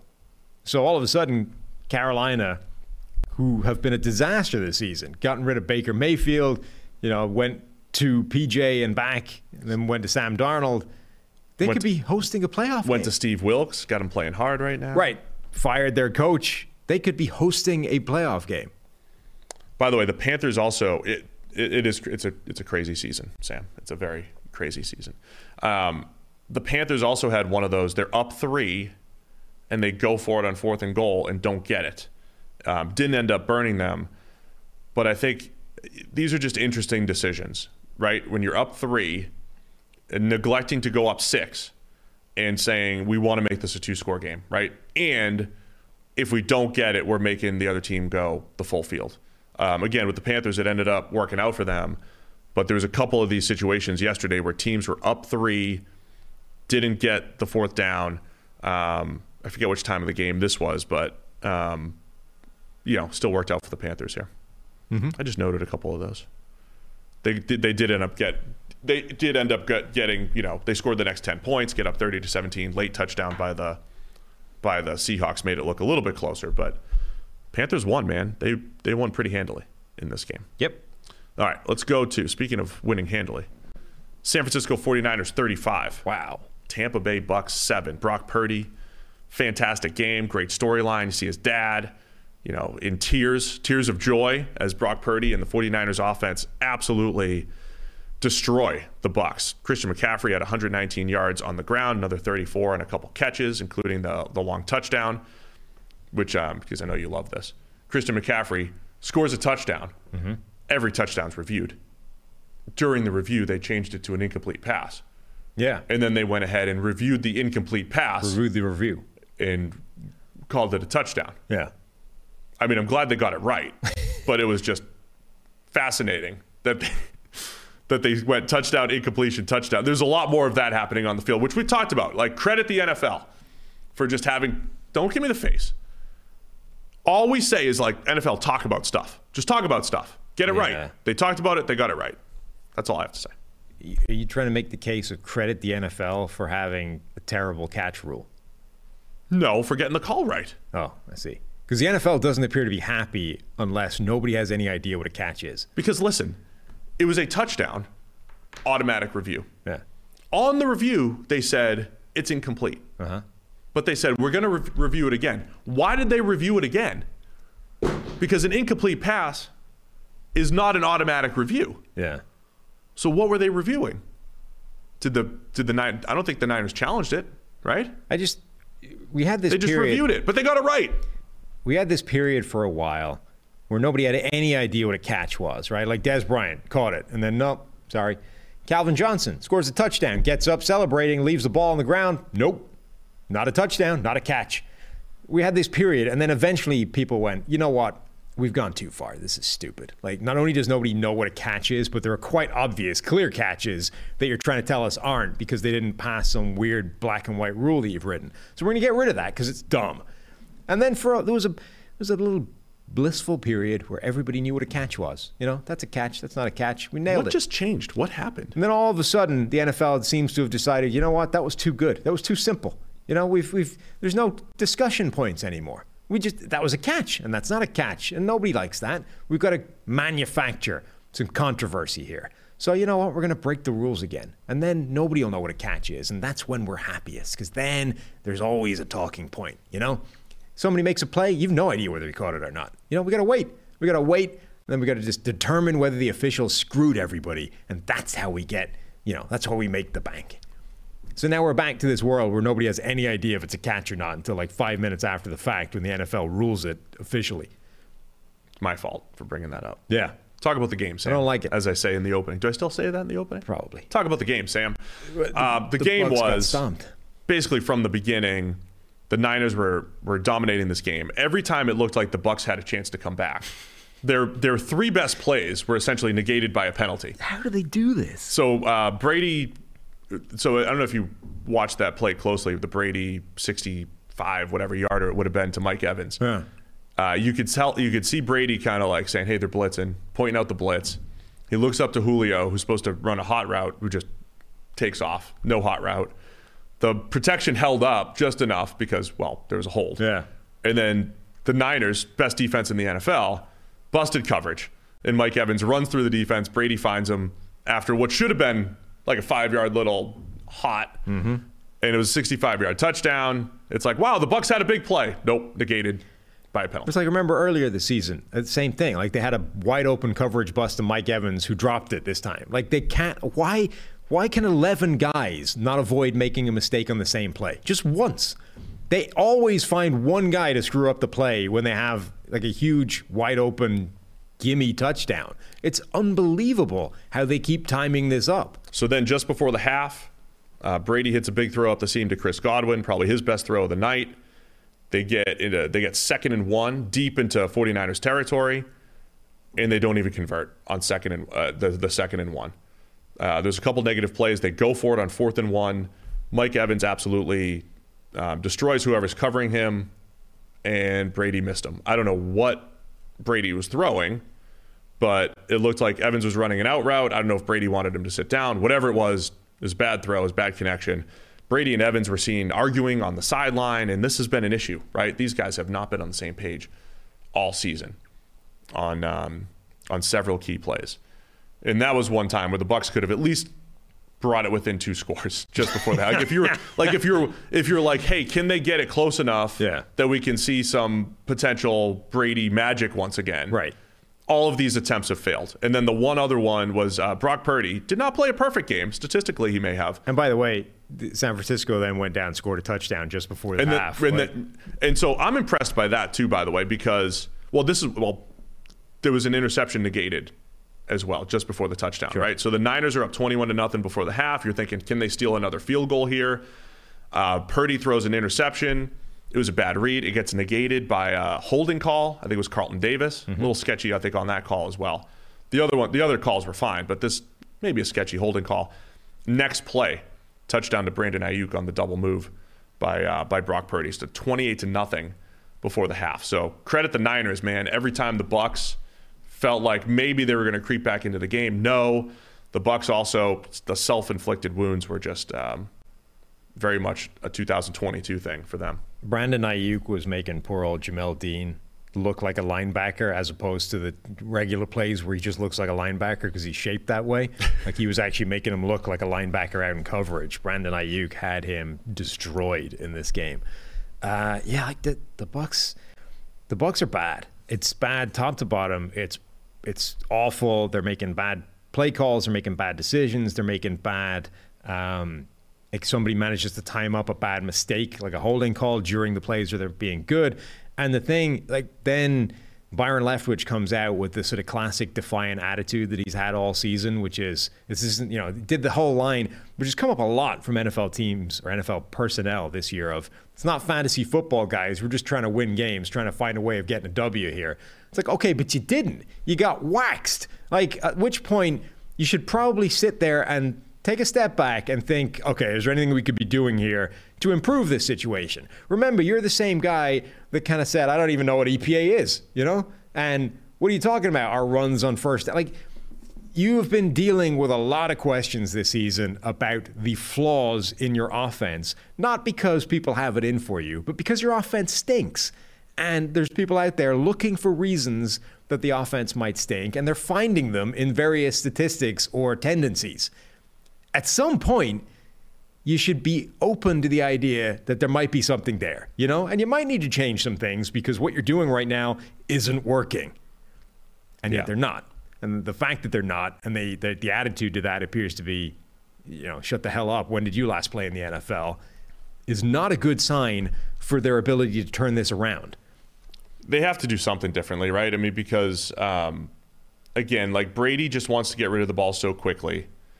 When he does throw the ball down the field, like he's missed Scotty Miller a bunch of times. Scotty Miller, as much as you've, you know, given him crap for making things look difficult sometimes, and he does.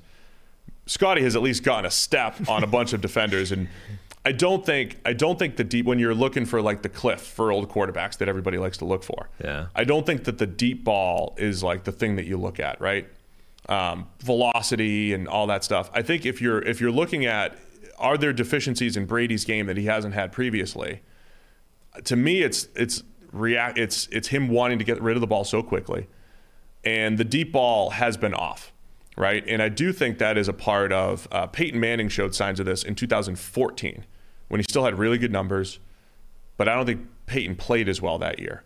And he started missing a ton of deep balls. It was, you know, a little long on this one, a little short on that one. And I think Brady's starting to get to that point where his feel throwing the ball down the field, he's underthrowing. Remember, we saw this, uh, Think two weeks ago or Monday night, whatever it was, overthrowing passes that are open, underthrowing other ones, and just the field down the field. It's not an arm strength thing. It's just off and something's different. And there have been a few opportunities for the Bucks to make plays downfield. Brady's missed them. And then again, when they do make the play, it's negated by a penalty. It's one of those years where everything seems to be going wrong for the Bucks, except in those last second heroic situations. Yeah, that's the thing though that makes me. It feels a lot to me, a lot less like Brady is done. You know, Brady's reached the cliff, or he's reached the the stumble before the cliff, the part of the Peyton Manning 2014 season. It feels more to me like Brady from the 2019 Patriots. You know, the supporting cast around him was so bad that Brady was looking bad because people were writing him off then. Remember? For sure. Like obviously 2014 was the first Brady uh, demise, uh, and then he went on like the last time Brady's looked this washed, he was about to go 12 and four and win a Super Bowl. Like you know, we're on to Cincinnati, and then from that moment on, boom. Then there was the 2019 year where their offensive line was garbage. No receiver, or the offensive line was bad. No receivers were uh, able to get open at all, and everything looked terrible. This feels like that year where it's like Brady's still f- pretty much the same, but he's playing worse because everybody around him is bad, and he's trying to make things happen or trying to mitigate it, trying to do whatever he can to offset the bad.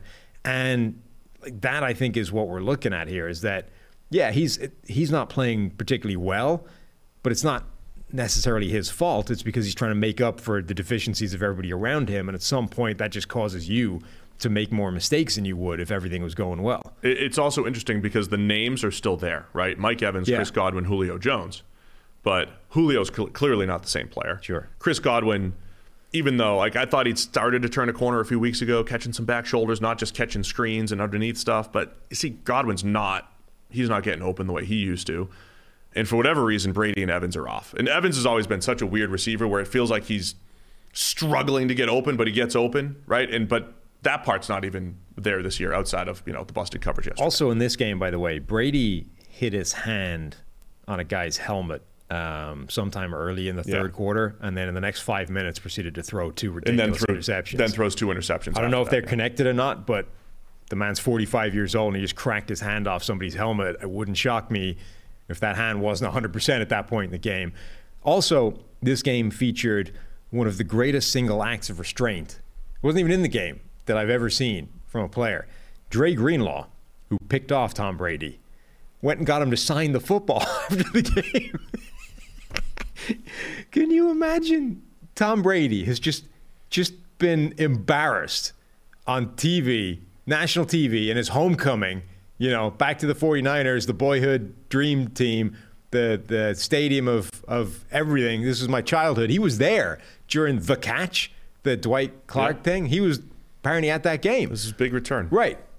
Goes back to that stadium, gets embarrassed, absolutely stumped by Mr. Irrelevant, by the way. The the Fox broadcast, the local Fox broadcast cut away from this game because Mr. Irrelevant was like wa- waterboarding the greatest of all time, Tom Brady, so bad that they're like, you know what, we're done. We're out of here. We're on the next game.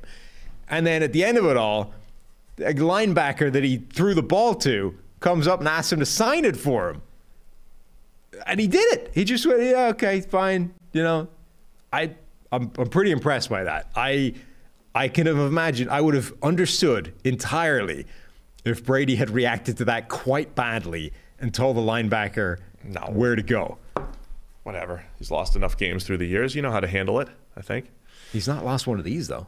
So Brock Purdy's going to end up with a really good grade, played really well, and I mean a good grade. What did I do? I'm on the wrong number here. Pretty good. There it is. Uh, a good grade. He did get away with the one pass that was negated, the interception.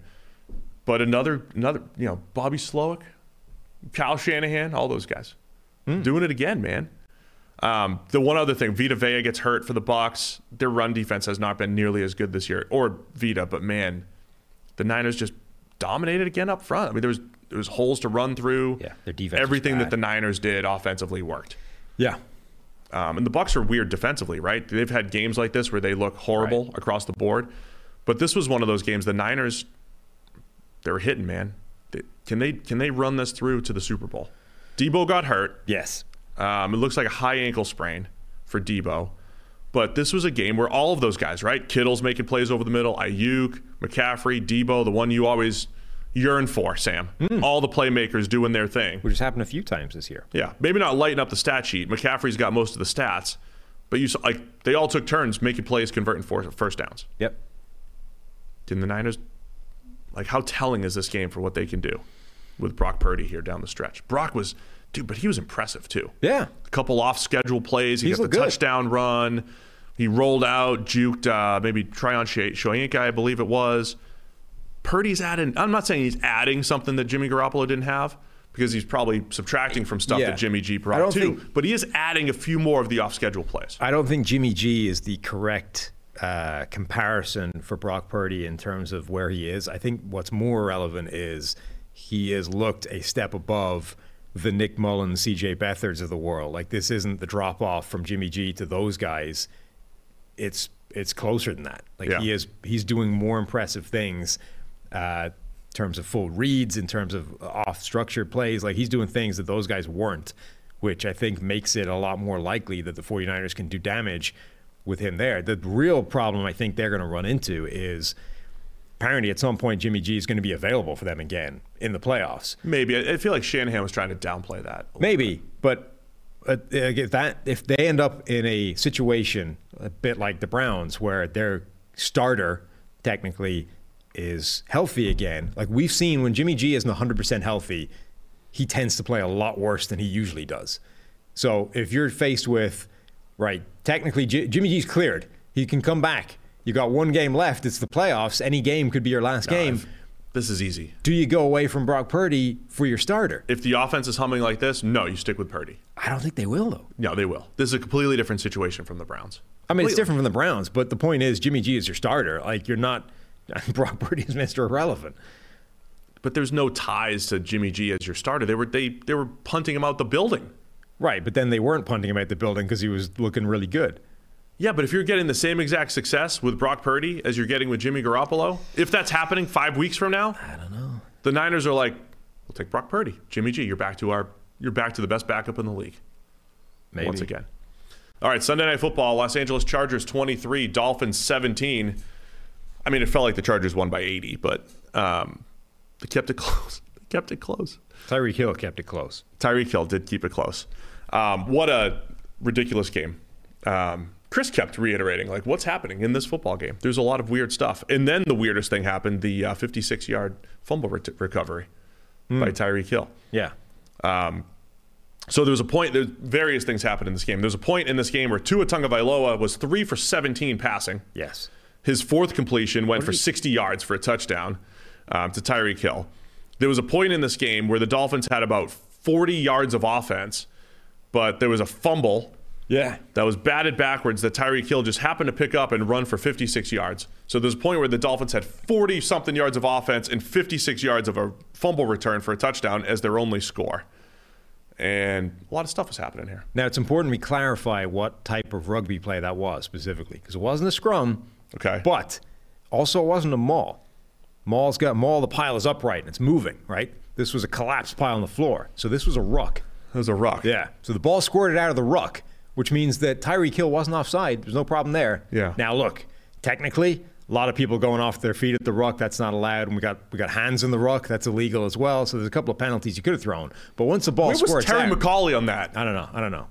Terry, Terry. I mean, Terry dropped the ball on that one. But once the ball squirted out of the ruck, Tyreek Hill's well within his rights to pick it up and run for 56 yards and a touchdown. Oh, we need you in the booth with Terry. That's what I'm saying. I did. I did. We tried to get to NBC. I don't know who we have to tag over here. Who do we have to talk to at NBC to get Sam in the booth Sunday Night Football as the rugby expert? I mean, look, we we did amazing things a few weeks ago. We we corrected Chris and we got him to correctly identify a maul instead of a scrum. You know, on the broadcast on Yeah. Sunday Night Football, this happened. We did text him yesterday, and we're like, okay, that one's not a scrum or a maul; it's a it's a ruck. But I, I don't think the man checks his phones or checks his phone during the uh, the game, so we might. I, I don't know if that's going to come up again. You know, He might, but from people who are like giving him information that he wants. that's true. Needs. Yeah, there's probably a screening process that eliminates us. We need a um, we need a solo shot of Chris coming back like after commercial. He's like, Steve and Sam text, "I'm not here." I uh, screen it. I regretfully announced that I I called a a ruck, a Yeah. maul, Yeah, or a scrum, yeah. and uh, I'd like to uh, to backtrack. Hmm. That was a ruck. So if we take away The ruck. the one bomb to Tyreek Hill, Tua is what nine Nine for 27. 27 for like for 80 yards or so. yikes and no touchdowns. Yeah, so the Chargers. So last week, right? I think it was Ben Solak. Did Ben Solak write the article about the middle of the field and how the Dolphins had just been magicians in the middle of the field and they were mm-hmm. going up against the 49ers where Fred Warner resides and they don't give anything up in the middle. And you kind of saw that last week. And then in this one, you saw the Chargers playing a lot of, they were just man coverage. They were pressing Tyreek, just dis- disrupting him just enough. And we've seen press coverage go south on Tyreek Hill before, right? Jalen Ramsey a couple years back tried to tried to press Tyreek Hill and it was bad. But the Chargers in this one depleted, missing all their players, which um, which is fun for football sometimes. The team that has no players decides they're going to play awesome with players that aren't supposed to be starters. But they're pressing, they're playing man coverage, they're playing inside leverage a ton, and the Dolphins were unable to adjust. And I don't know, Tua was just he was way off accuracy wise, but the, on a bunch of throws. But there was other throws where the Chargers were, were just all over Dolphins receivers. Their aggressive man coverage was outstanding against the Dolphins, and I I am very slow, very slow to overreact and talk about blueprints and and stuff like that. But Yeah. uh, we're a little b- blueprinty here, right? Blueprinty. A little blueprinty here against the Dolphins. I'm not saying if you press Tyreek Hill and don't have help over the top, like bad stuff can happen over time. But throwing off the timing of this offense that is so predicated on timing and rhythm and Tua's quick quick release and all that stuff, taking the the oceans that he's been throwing into and tightening those up, completely changed this Dolphins offense. And that's why it was such a, a difficult time. And the only time they had success is when, you know, the cornerback falls down on a 60 yarder. Hmm. I think there were plays to be made though. Like this is a little bit. I don't. It's not quite as much as last week. I think I'm overreacting to the blueprint. Eh, maybe a little bit. Uh, Last week, I think there was definitely an element of Terron Armstead wasn't there. Tua was rattled early, and Tua was off completely. Like he was just missing throws that were there. Um, it's not like they eliminated everything and there was nowhere to go and he didn't- had never had a shot. Like he was missing wide open throws to guys. Um, this week was fascinating because so the Chargers are down several players, including, by the way, the player whose name was mentioned on this podcast by a certain person over there Weeks ago. and is now injured and not playing. Weeks ago. Anyway, they're down players. So the Chargers, or the, the Dolphins rather, decide to open the game with three straight passes. The first of which is one of the most mean spirited, targeted attacks on an individual backup I think I've ever seen, where they're like, oh, the, the player not playing anymore? You got a, a young, inexperienced safety in the back end, huh? Ah, interesting. How about we put Tyreek Hill in motion from the opposite side of the, of the field Yep. to isolate him on that safety, give him a running start down the sideline. Let's see how that goes for you. And apparently it went pretty well. The backup safety ends up sticking with him just enough to, to be able to break up the pass and, and turn what could have been an absolute, could have been a first play bomb touchdown oh. into a pass breakup and, you know, second and 10.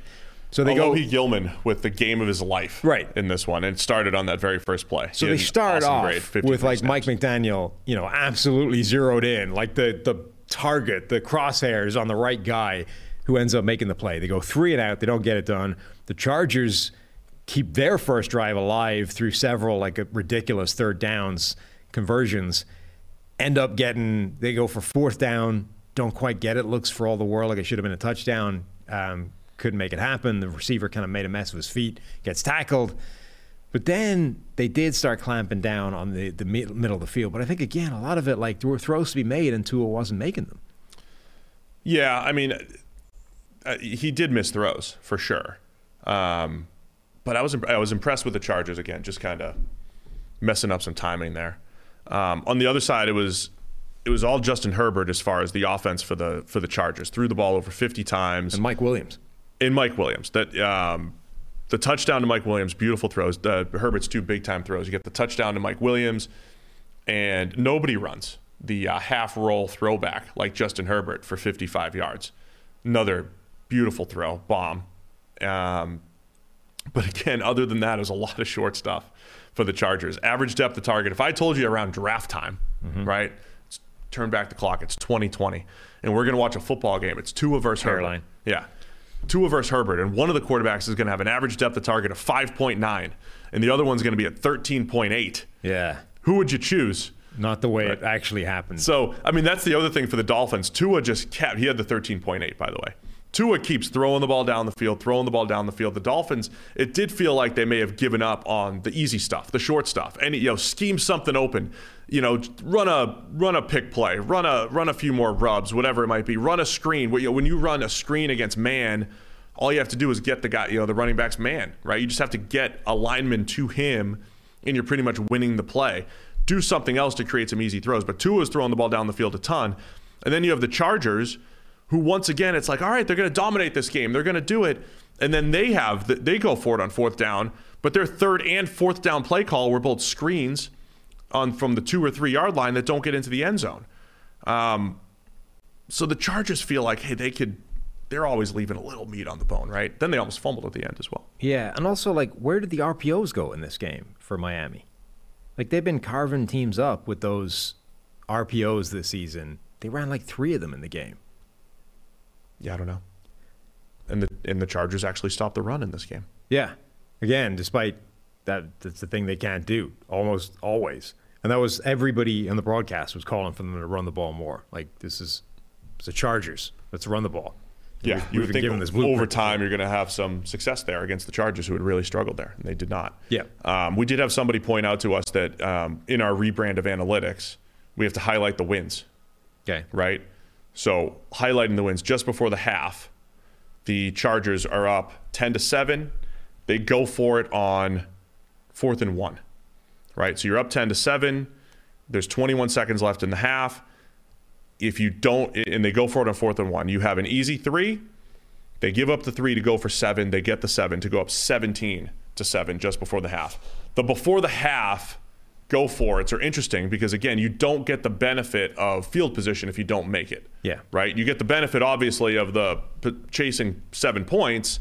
You don't get the benefit of, oh, good, we win the field position battle. This is either you're getting three or you're getting seven, or you're Yeah. getting zero or you're getting seven when you make one- this decision. That decision is one where the only scenario where it's worth it to go for it is where it's basically is it um, more is it 50-50 or better to convert because Yeah. if it if it is then you're you have a chance of getting seven versus three and the 50-50 makes it worthwhile to do that if it isn't you're actually better off taking the three because you're less likely to hit the the 50 you're you're less likely to get the seven points than you like once every other try you know what i mean Yeah. so that's one of the ones where it literally is just the difference of like what which specific play are we more likely to get or are we as likely to get than not because those you go for it anything else no You had Austin Ekeler, um, nice run to get into the end zone. Second effort gets in, so they get up 17 to seven.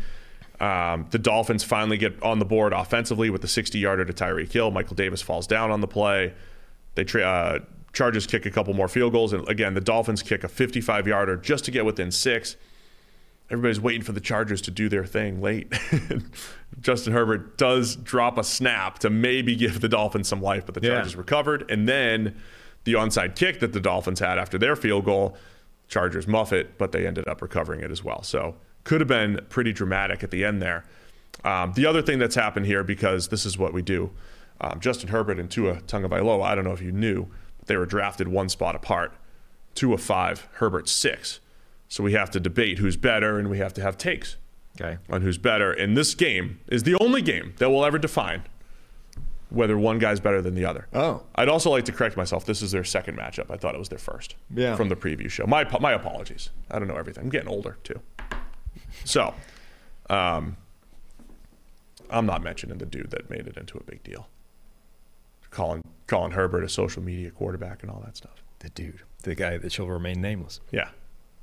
Let's not even tease that. okay So I'm going to give my nuanced take. right right? In the debate of Herbert versus Tua, I think as well as Tua's played this year, I believe it's fair to say that the situation has been grand for him and Tyreek Hill and all that stuff. I would take Justin Herbert over Tua uh, based off the body of work that I've seen in the NFL so far.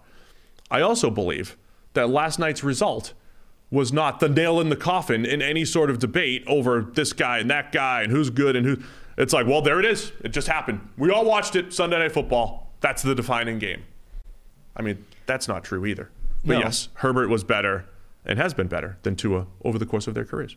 Yeah, I think it's telling that in the last couple of weeks, where apparently, if you listen to Steve Palazzolo, a blueprint has been established for combating the Miami offense, that Tua has played like crap. like, you know, if you're because before everything's going amazingly. You know, Tyreek Hill's on pace for 2,000 yards. Mike McDaniel looks like a genius. Tua's playing out of his mind. He's the number one graded quarterback of the NFL. At that point, you're like, well, how much of if if there's a, a credit pie, you know, what slice, what size slice is each one of these people getting? You know, how much credit goes to Tyreek? How much credit goes to the offensive line and Terron Armstead? How much to McDaniel? How much to Tua? Well, the defenses in the NFL appear to be causing problems for the offense all of a sudden. So you've almost sort of eliminated the Mike McDaniel factor. The Tyreek thing is still there, and Tua's playing badly now. So that's that doesn't exactly give a, a giant ringing endorsement to him being the driving force behind this. Um, and it kind of puts Miami in a bit of a bind now because all of a sudden you're a couple of games back from Buffalo, albeit with a game against them coming up. Um, things aren't working well. And this feels like Mike McDaniel running into the first version of the thing that caused Sean McVay problems for years, I was going to make that comparison. which is we're two thirds through the season. All of a sudden, defenses have figured out what you're doing and have come up with a plan to stop you. Now you've got to adjust to the adjustment. Can you do that? Because McVay couldn't for years. And it was like we run into this point of the season and McVay doesn't have adjustments to the adjustments and it, it stops functioning as well. Well, now, for the first time, McDaniel has that task of all of a sudden, teams have, have figured out something. And now you've got to come up with something different. You've got to counterpunch. And we're going to see now, you know, down the stretch, can he find the counterpunch to what's happening? Because whether it's coincidence, whether it's matchup, or whether it is a blueprint, right now the Miami offense looks like crap. and it's not working the way it did. again, I don't want to I don't want to oversimplify the blueprint stuff. It's not like the Chargers just went and played man the entire time. They did a little bit more disguising. They just they were a little bit more competitive at the line of scrimmage from a press coverage standpoint, and then got into their coverages, whether it was cover two, cover three, whether it was one, you know, actual man. They just did a better job there. I think the McVay comparison is a good one though. That was 2018. It was right. It was this week, right? Week 14, Sunday night football. The Bears had answers for the Rams. That was actually, that was, and that was Brandon Staley. I, ironically, right? It was Brandon Staley and his defense, uh, or he was on the, the staff with Vic Fangio, and they had answers for Jared Goff's Rams, McVay's Rams, and the Rams still went to the Super Bowl, by the way, that year. You're saying they didn't like fix their offense for two years. They weren't as dominant, right? They they weren't as good because teams just had some better answers for them, and they had games where they were completely shut down, like the Bears game Sunday Night Football, like the Super Bowl. Like the Super Bowl, yeah. Yeah. It's pretty pretty important game. But they got to the Super Bowl, right? They beat the Saints in the NFC Championship to get to the Super Bowl. It's not like the Rams just collapsed and never won a game. I don't expect that to happen for the Dolphins. They did beat the Saints. It did, however, require one of the worst no calls in NFL history to make happen. Whatever, they were in overtime against the Saints. Again, let's not act like the Rams scored three points per game for the rest saying. of the McVay era until Stafford showed up. Let's not, let's not do that. Okay. So, anyway, it's an interesting storyline here. And now the Dolphins go to Buffalo, and I'm rooting for. I want to see it, the 40 mile an hour winds and all that stuff. Because yesterday, yesterday did feel like first two years of Tua, where it's like, okay, now the arm, like the arm strength thing, where he doesn't have a ton of zip on the ball. I mean, that's that's magnified by a thousand when there's a defender within a step, Yeah. isn't it? Right? It like when it's reduces closer. it. It reduces your margin for error. You have to be perfect. Like the they were bringing up uh, on the broadcast last night. The Kurt Warner had essentially been like, "Oh, he reminds me of me." You know, my my offense, the greatest show on turf. It was all timing. I didn't have to fire the ball in there like a rocket. You know, that's not how it worked. It was timing. I put the ball in the right spot at the right time, and guys made plays. It's like sure, but if you don't have the capacity of firing it in there like a laser, the your margin for error is tiny. And if teams figure out how to disrupt the timing, now you're screwed because you don't you, you you're throwing it to a spot at a, at the right time, and the whole thing breaks down if you're able to disrupt that timing. So that I think is the big concern there. But what I think is significant is just the presence of Tyreek Hill. Because this game, this was like a Denver game this season, where it's like this offense could spend the next three weeks and never score. But they had 14 points because Tyreek Hill decided on two occasions that I'm just going to be Tyreek Hill and make a play.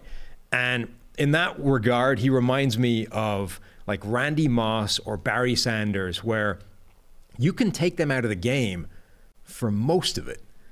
But if but it only takes one. It takes one mistake, one moment of lack of concentration, and you forget about them and blip touchdown. Yeah. Like that's what you're looking at here, where even if you figure out how to stop the offense or, you know, cause them problems or make Tua play badly, all it takes is one play where Tyreek Hill just decides, nah, you're not gonna I'm, I'm gonna do it this time. You you switched off for a brief moment and boom. And that was Randy Moss, that was Barry Sanders, where you'd spend the entire week game planning how to corral this guy in, how to get everybody pen, you know, pen him down, how to not give up contain, and then Barry Sanders would just go out there and beat Barry Sanders, and you'd be make you look ridiculous for a play and score a touchdown. You're like, I, there's nothing you can do. He's just that good, and Tyreek Hill is that freaking dangerous on every single snap. It is so hard to stop that from hurting you all game. By the way, Tyreek Hill also had an ankle injury. Yeah. and he was off the field toward the end of the game and limping pretty noticeably. You know, so he gets if his legs are banged up. I mean, he's he's got a few steps that he can afford to lose and still be the fastest, but Right. obviously that affects things too. So I'm looking forward to see the counter punches coming out from uh, Mike McDaniel, Tua, and the Dolphins. They fall to eight and five, still a game ahead of the Chargers in you know wild card battles and all that stuff. The Dolphins still in line to make the playoffs, but it's a tough road, man. All of a sudden, Justin Jefferson is now um, the receiver that leads the NFL in yardage. Where everyone was talking about Tyreek Hill being the first guy to break 2,000 yards in a season. Well, Jefferson's got four games to get 500 now to get there. We just added, you know, just gained about a buck twenty on him yesterday. Yeah. Um, and from a Chargers perspective, good to see. You know, Keenan Allen had 12 catches for just 92 yards, but seeing him in his possession role, Mike Williams making his big plays, the Chargers getting healthier at the right time with all their receivers coming together and everything. Mike Williams makes a huge difference On this offense, at least.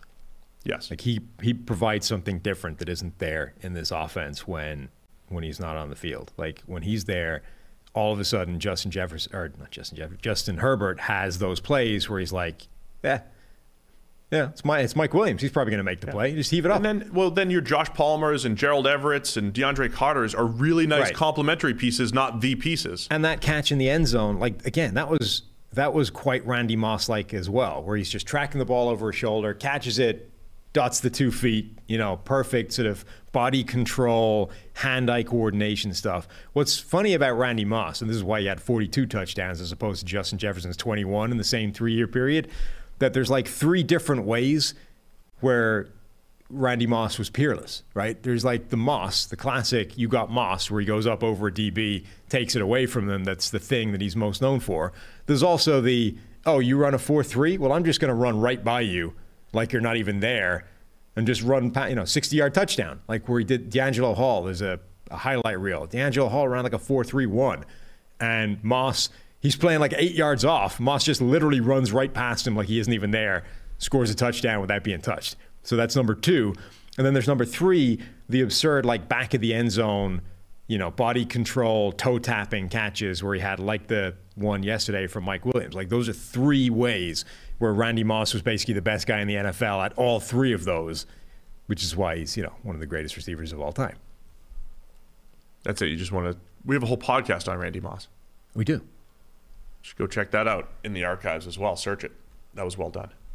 But we just rehashed most of it. How special Randy Moss is. All right, that's it. We don't have to get all the way to the 9:30. This is the, the the shortest week of the year. We still made it two and a half hours. We gave everybody proper love. We even talked up the Lions in did. this one. We gave them proper credit, I believe. I mean, we still feels like we may have missed some stuff. Who knows? People will let us hear about it. I'm sure. This was great. Go check out the PFF app. Speaking of great, go check it out. Download the PFF app right now. Get all your bets, fantasy. Sam's right, and get all get it all right now. PFF app. Hit that thumbs up on the way out if you're on YouTube. We appreciate everybody because we get we get our best crowd on a Monday morning. It's you know the beginning of the work week. People wake up and uh, and join P- the, the PFF NFL podcast, and we appreciate that. So. Um, that's it for us. We got Monday Night Football, Patriots, Cardinals. Everybody enjoy that. And then we'll be back again on Wednesday where we'll uh, recap Monday Night Football, put the Broncos to bed, and uh, talk about also about the whole sorts of other stuff, emails and the whole thing. Yep. Email us in, NFLpodcast at pff.com. All right. Thanks everybody for tuning in. We'll see you on Wednesday.